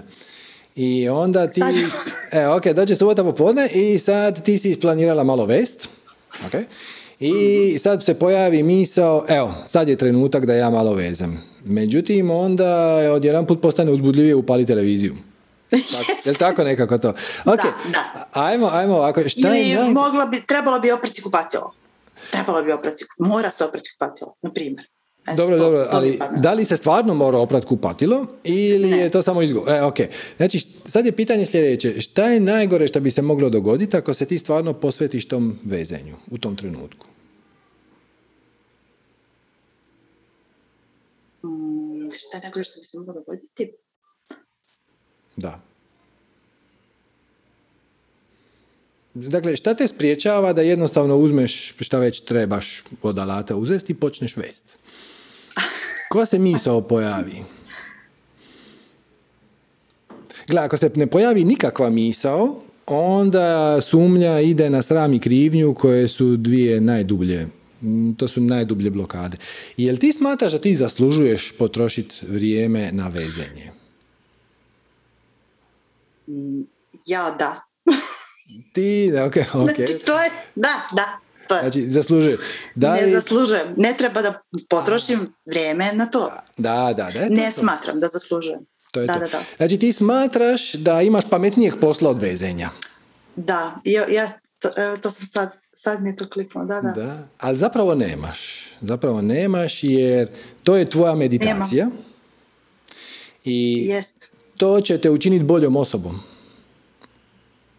Znači, bit ćeš bolja, više ćeš voljeti samu sebe, samim time, u skladu s ovim što smo pričali sad sa Jasminom, imat ćeš više ljubavi za dat van.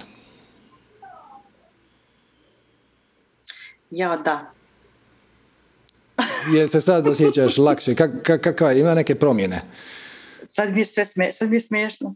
E, pa da, to je to. Tako se rješava negativnih uvjera, tako što im se nasmiješ. Čemu sam ja vjerovao? Da. O Bože. Pa ja više nemam pitanja. Odlično. Baš mi je drago. Ja puno hvala. Eto, Svako hvala dobro. tebi. Ćao, prijetno. dobro. Bog, bog. Ok. Ajmo se vratiti iPhone od Dražena. Zdravo, iPhone od Dražena.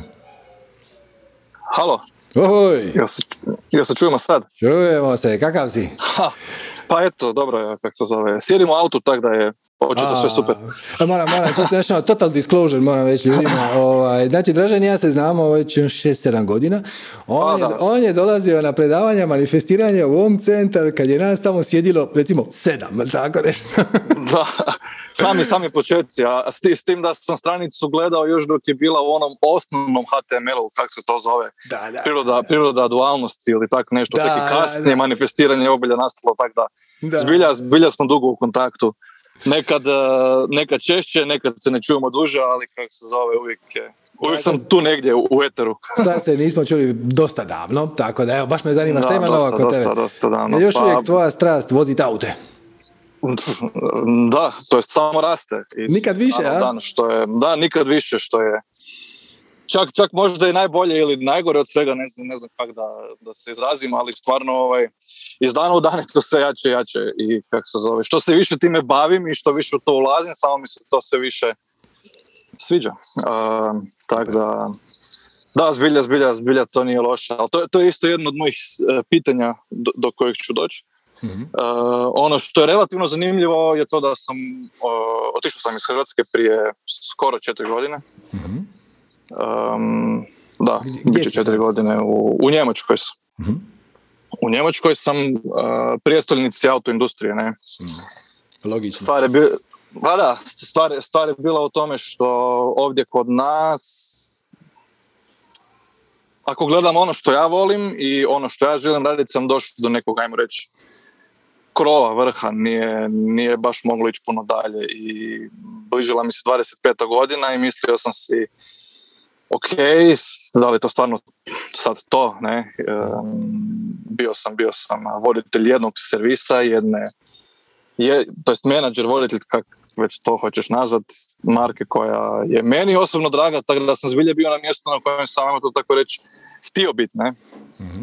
A, pa svejedno sam si mislio onak kad sam to usporedio s nekakvim okvirima onoga što autoindustrija stvarno jest, to jest industrija toga što ja volim, u ovom slučaju autoindustrija, e, je to sve skupa bilo onak smiješno, to jest, to jest malo ozbiljniji hobi i ništa, odlučio sam spakirat kofere, uzeo sam, to jest jedan kofer, jedan saksofon i sjeo sam na busu i otišao sam za, za Hamburg. Znači nije moglo dalje što se Njemačke tiče i kako se zove, bez sigurnog smještaja, bez sigurnog posla, samo sam znao da hoću ići tamo gdje postoje mogućnosti da ako radim ono što volim da se mogu ostvariti. A, I na taj način sam otišao prije, prije četiri godine. Dostavljao sam pakete, radio sam u nekoj manufakturi. Svašta nešto sam prošao, zbilja, a, naučio jezik. Kako uzbudljivo. Jako uzbudljivo, uf. Znači, manifestiranje bez zaštitne mreže, kako bi se rekao. Da, da, da, to je, to je hardcore. To je, to je hardcore, da. Um, I kako se zove, da, u, na, na kraju, to je, nije to kraj, to je početak, ne, do, doš, došao sam do toga, došlo je do toga da sam trenutno testni vozač za, za, za jednog njemačkog proizvođača, velikog. Mm.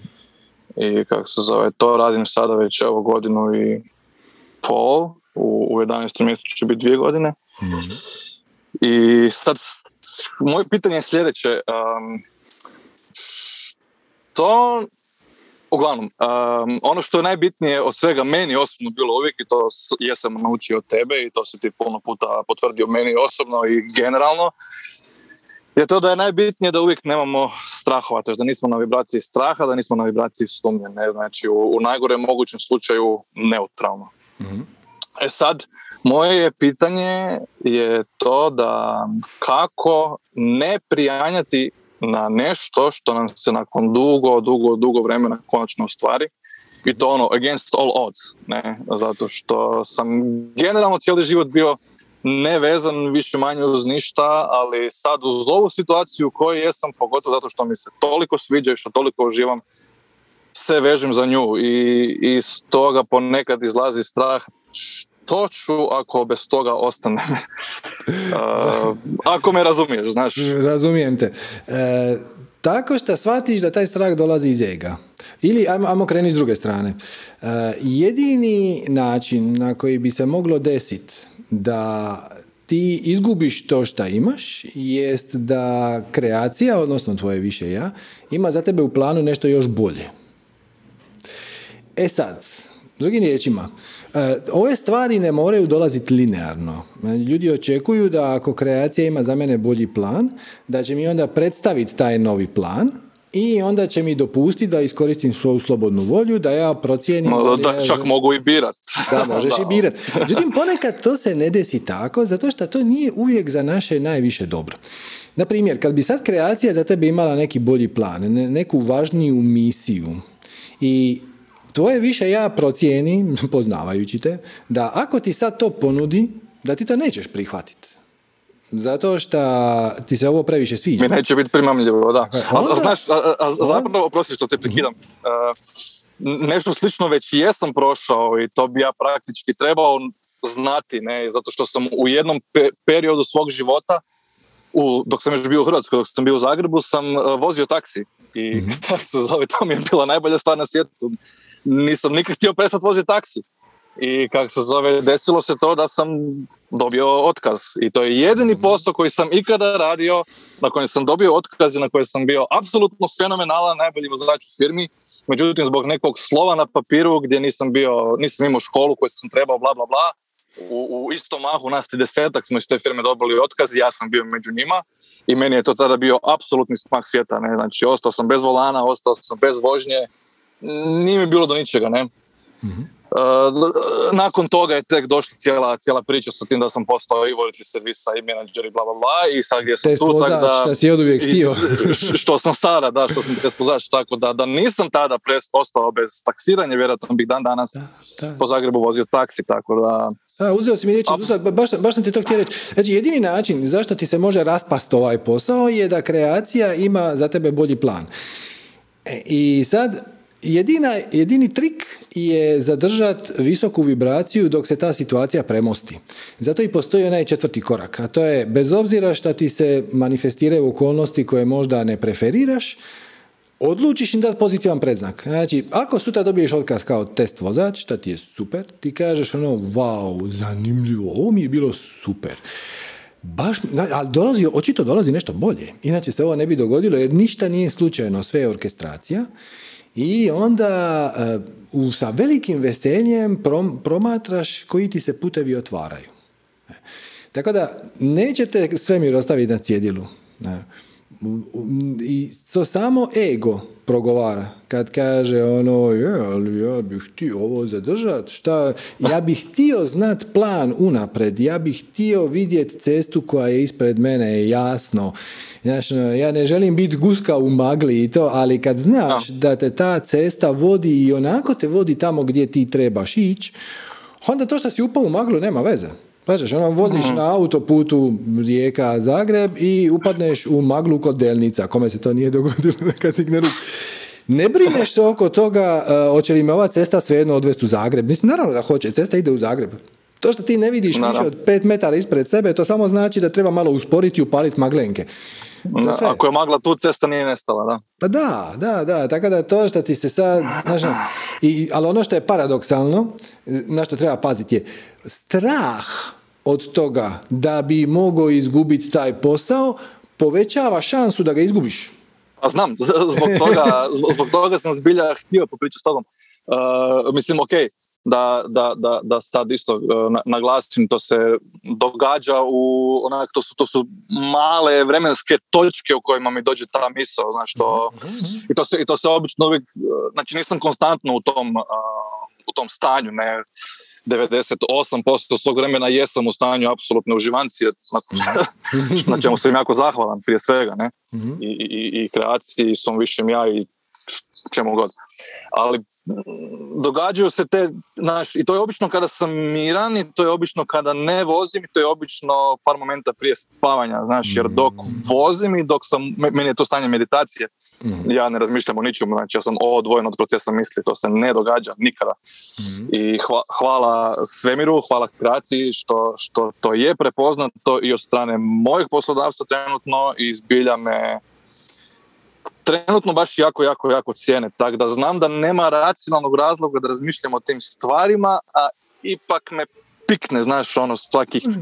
četiri, pet dana me pikne ono, tak sve tak dobro, ono, razumiješ? Da, da, da, da. Znači, iskoristiš svoj budi da nadgleda tvoj manas. Znači, tvoj manas, čavrljajući um, bla, bla, bla, bla, ako izgubiš posao, a onda, a onda će te deportirati iz Njemačke, onda će, da, da, onda više dobit ćeš zabranu rada u autoindustriji, onda da, nikad više neću testirati ovdje. To, to, to, to, to, znaš kako je rekao Mark Twain, kaže, proživio sam užasne stvari u životu, od kojih su se neke stvarno i dogodile. Da, da. E, tako je to. Manas konstruira čuda, e sad trik je u tome da se uloviš, da prepoznaš to, zato služi meditacija ili, ili aktivna meditacija kao što imaš u vožnji, da prepoznaš svoje misli. I onda kažeš, ok, je li ovo stvarno točno? Znači, je li stvarno postoje neki objektivni parametri? Može se desiti da postoje, može se desiti da je firma u kojoj radiš pred bankrotom. Može se desiti da se u Njemačkoj donosi novi zakon da stranci više ne smiju testirati aute. Sad lupam bez veze. E, ali, znači, pa takve, takve, takve iracionalne stvari, mislim iracionalne, koje bi mogle imati uh, neki temelj u stvarnosti mi onak padnu na pamet na kratki trenutak, znaš, a to bih htio eliminirati jer mi to ne treba, ne služi mi ničemu. Ne možeš ih eliminirati, ali možeš ne dati snagu tako što ih prepoznaš i onda im se nasmiješ. E, I onda, I onda one nemaju nikakvu snagu. Dokle, ako te ne ubace u tu vibraciju na neko duže vrijeme, to što ti upadneš u vibraciju straha i ti je skobe na 15 sekundi, pa da to se svakome dogodi. Ma znam. E, ali trik je, u tome, trik je u tome da ne poklekneš time, na time, nego da kažeš ono, opet moj, kako to Sanja Ines kažu, Đuro, opet moj Đuro mm. nešto filozofira, jel te, znači moj ego, koji je i misli, i emocije, i sjećanja, i projekcije, i mašta, i briga. Briga je zlouporaba mašte kad koristiš maštu za negativne scenarije. Cijeli taj paket, znaš, i tjelesne senzacije, ono, onda jedan put se pojavi čvor u dnu želuca i tako dalje, i tako dalje. To je sve samo ništa, to je iluzija. To je posljedica tvoje trenutne vibracije koju su kreirale uvjerenja i, a mana samo priča, mana samo priča i onda ga, ne možeš mu reći šuti, Mislim, teško je, može se, ali treba puno mm, E, ali možeš mu reći ono, vidi, vidi ptičica. ono kao, da, pa to, to, to, to radi, ono, zbilja je super to što se mogu praktički on command ono radi tu visoku vibraciju, tako to je zbilja jako dobro. Uh, ali svejedno sam, to, to je nešto što sam htio s nekim popričati, a s kime? Tako da, eto, morao sam tebe zagnjati. Da, pa će. kako se zove, da, to je to je to.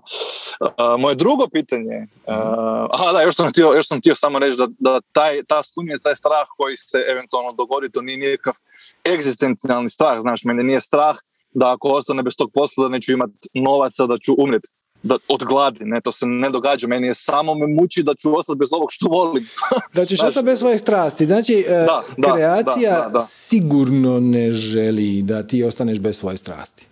Ako se iz, neki, iz nekog razloga desi po putu da ostaneš bez jednog aspekta svoje strasti, znači više ne možeš svoju strast upražnjavati na isti način na koji si upražnjavao prekjučer. Mhm. To samo znači da nešto bolje i uzbudljivije dolazi, jer kreacija ili svemir ili ako hoćeš Bog, kao god, se kroz, kroz nas se zabavlja, želi dobiti šta više. to sam primijetio, da. Da, želi dobiti šta više, šta boljih iskustava. I sigurno te neće udaljiti od tvoje strasti bez da za tebe ima nešto još uzbudljivije ili zanimljivije ili tu, tu, tu, tu nema straha. Super. Uh, drago mi je što sam to sad čuo od vanjskog izvora. uh, ok, drugo pitanje je slično, mada ne isto, je kako se zove uh, malo više generalno. Mhm. a to je da, da li je moguće na neki način biti pre udubljen u vlastitu strast. Da, da možda malo bolje pojasnim, ja sam se doveo do stanja trenutka u životu gdje sam se sveo na to da praktički vozim i spavam, ali se radi o tome da u tome nezmjerno uživam. E sad moje pitanje je da li to može na ikoji način biti loše? Znaš, većina drugih ljudi nije toliko samo u jednoj stvari, znaš, um, ok, voze, ali vole popiti pivo, vole otići u prirodu, vole prošetati psa, whatever. Um, a meni se ništa ne može usporediti s tim. Znači, uh, da li to može imati kakav loši predznak? Ne, ne, zato što, uh, dakle, formula je fleksibilna. Znači, na primjer, možda ćeš sutra upoznat nekoga sa kojima baš jako želiš popiti pivu muško, žensko, nije uopće bitno, prijatelj, kolega, ono, poznaćeš nekog zanimljivog, u tom trenutku će biti uzbudljivije ići s njime popit pivu, nego, nego sjest u auto. Nego sjest u auto, da, da, da. Koji, zato, zato formula ne kaže uh, otkrij svoju strast i onda je se drži ko pijan plota. Ne, ne, ali znaš, ja to, um, ja to ne radim jer, jer to želim ili to biram, nego jer me to toliko vuče.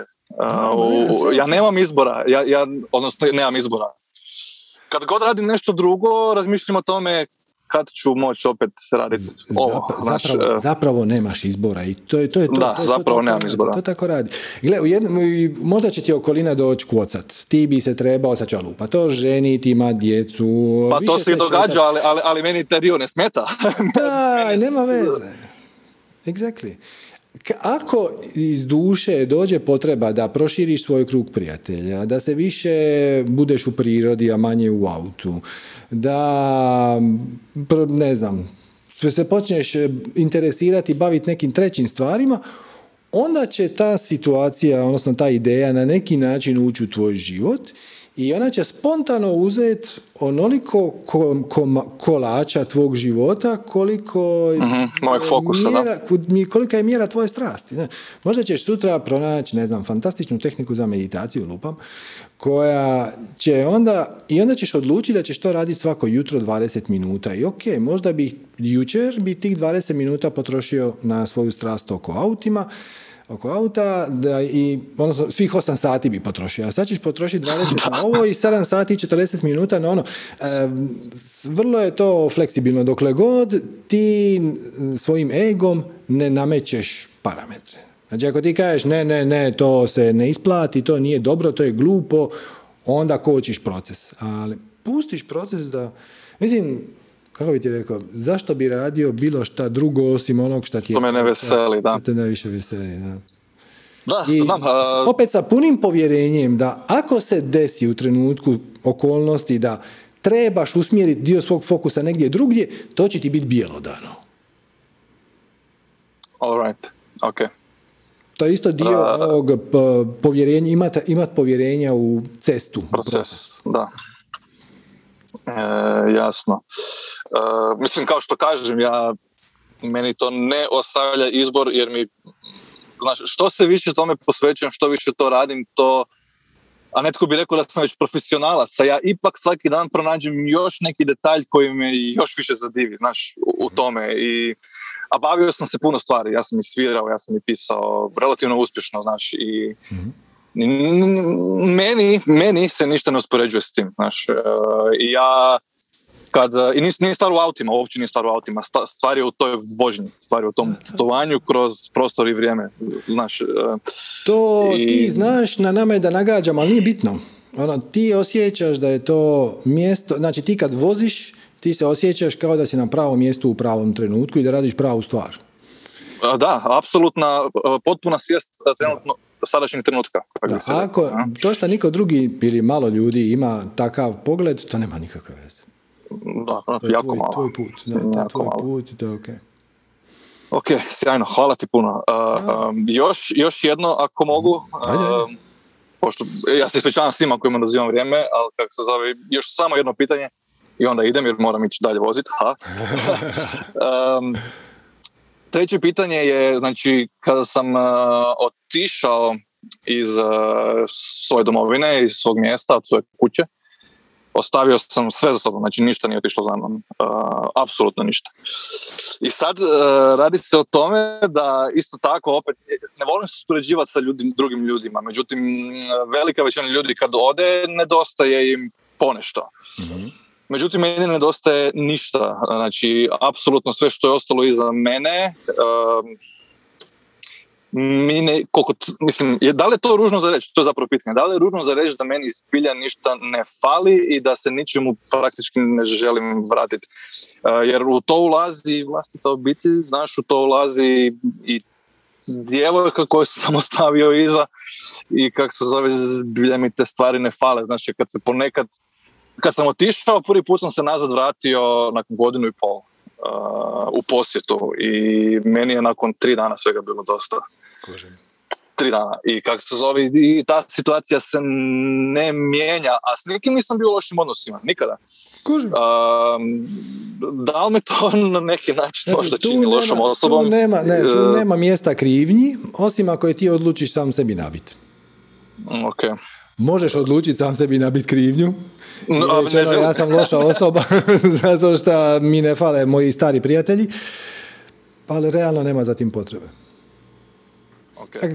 Znači, Ako... nisam, zbog to, nisam psihopat zbog toga, ili sociopat. Ne, ne. Ok, dobro. Gle, onda bi se to moglo reći da sve ove hvaljene zen majstore koji se ono povuku na vrh planine i ne spuste se 20 godina, koji su tek A to je relativno slično, jel da? Pa gle, slijediš svoju strast i u nekom trenutku, e, ako kreacija ima takav plan za tebe, onda to nas pusti dole. Znaš kako je Tole jednom pričao? Kaže da, ovaj, da je on po svom karakteru hermit, odnosno pustinjak. I on mhm. naravno jako puno voli meditirati, svi to znamo, ima knjige o meditaciji, spiritualnom životu i tako dalje.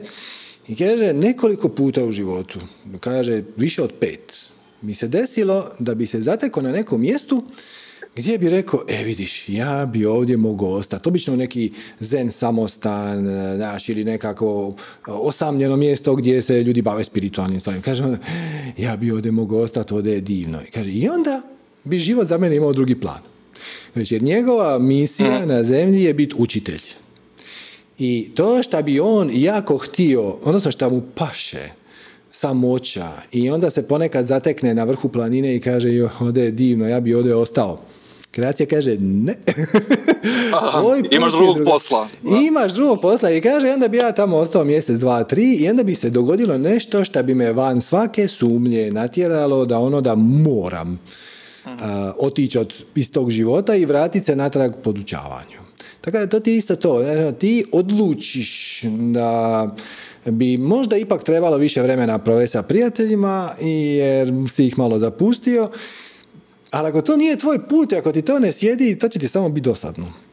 Da, I ako, da. Budeš, ako budeš inzistirao na tome, onda, one, će, onda će se posložiti okolnosti take da, da će te neko izbaciti iz takta do te mjere da ćeš znate šta, ajte vi svi k vragu.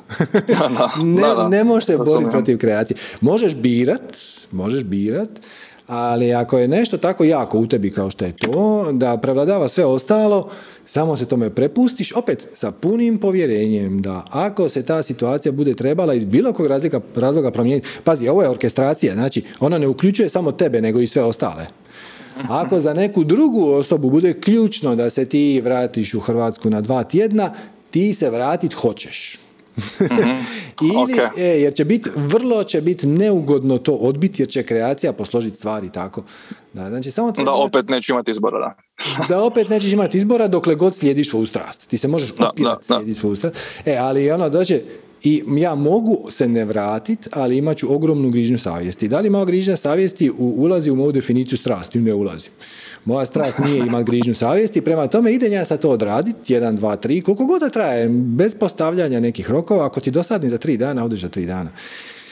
I samo slijediš svoju strast, šta uključuje sve elemente, i tebe, i druge, sve je to orkestrirano, i ono što je dobro za tebe, što ti osjećaš kao nešto što ti je najuzbudljivija stvar, je sigurno dobro i za sve ostale.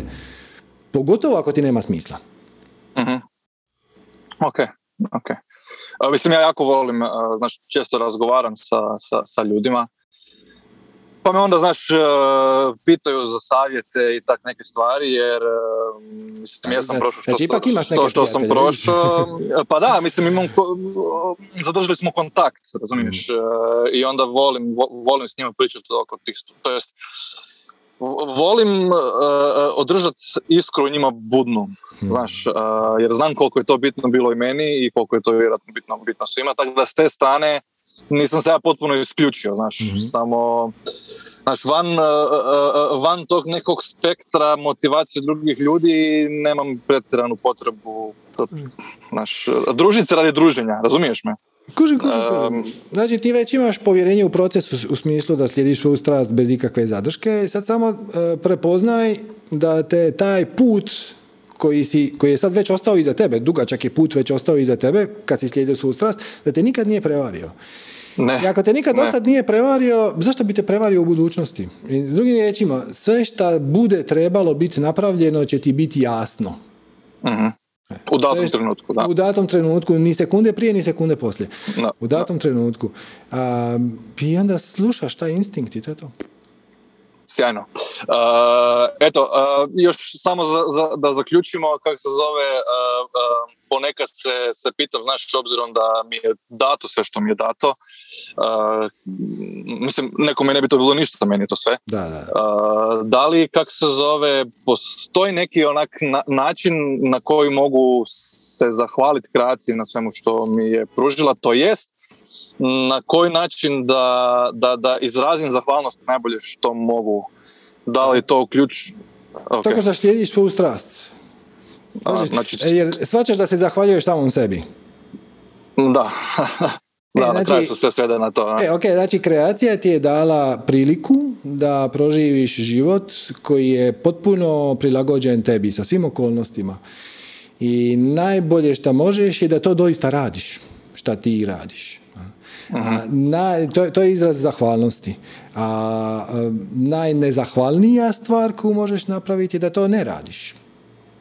Slijediti svoju, ne slijediti svoju strast je zapravo sebično i nezahvalno, jer trošiš resurse. Došao si tu, otkriti više a to je ko da sjediš u učionici. to je istina, da. Sjediš u učionici, pričaju ti se važne stvari, a ti ne slušaš. To je, to je bez veze, to je nezahvalno. No, no, Ali ako to slušaš i ako to usvajaš, to je sve što se od tebe očekuje. Često, često znam reći da, mislim po nekoj svojoj spoznaji da je naša, nama je dužnost pratiti našu strast. To je ono što mi moramo raditi. Ne? A, Apsolutno. Apsolutno. I ako imaš potrebu izraziti svoju zahvalnost malo više, samo mhm. pronađi način koji sa tobom najviše rezonira. Ono, u brojnim tradicijama, uh, na primjer po Indiji, na Baliju i tako dalje, oni imaju običaj stavljati pred večeru oferinge. Znači napravi se mali tanjurić od nekakvog lišća i na njemu se stavi malo hrane i onda to stave ispred kućnog praga, nikakav hram, ništa. Evo, jedan mirisni štapić, malo hrane, onda to životinje pojedu. Ali to je dio njihove kulture. Ne. Jasno možeš ići hodat po šumi, možeš saditi stabla, možeš, mislim, šta god te inspirira, ali ne moraš. To su sve samo dopuštenja koja ti daješ samom sebi. Samom sebi, da. E. I mhm. definitivno stanje zahvalnosti te stavlja u vrlo visoku vibraciju. Zahvalnosti, uh poniznosti i to. A, ali ako ga već imaš, ne, mora, ne moraš izmišljati način kako da ga e, manifestiraš, da ga, da ga dovedeš. Ako si inspiriran, napravi. Ako nisi inspiriran, ne moraš. Sve ok. Nikom okay. ništa ne duguješ.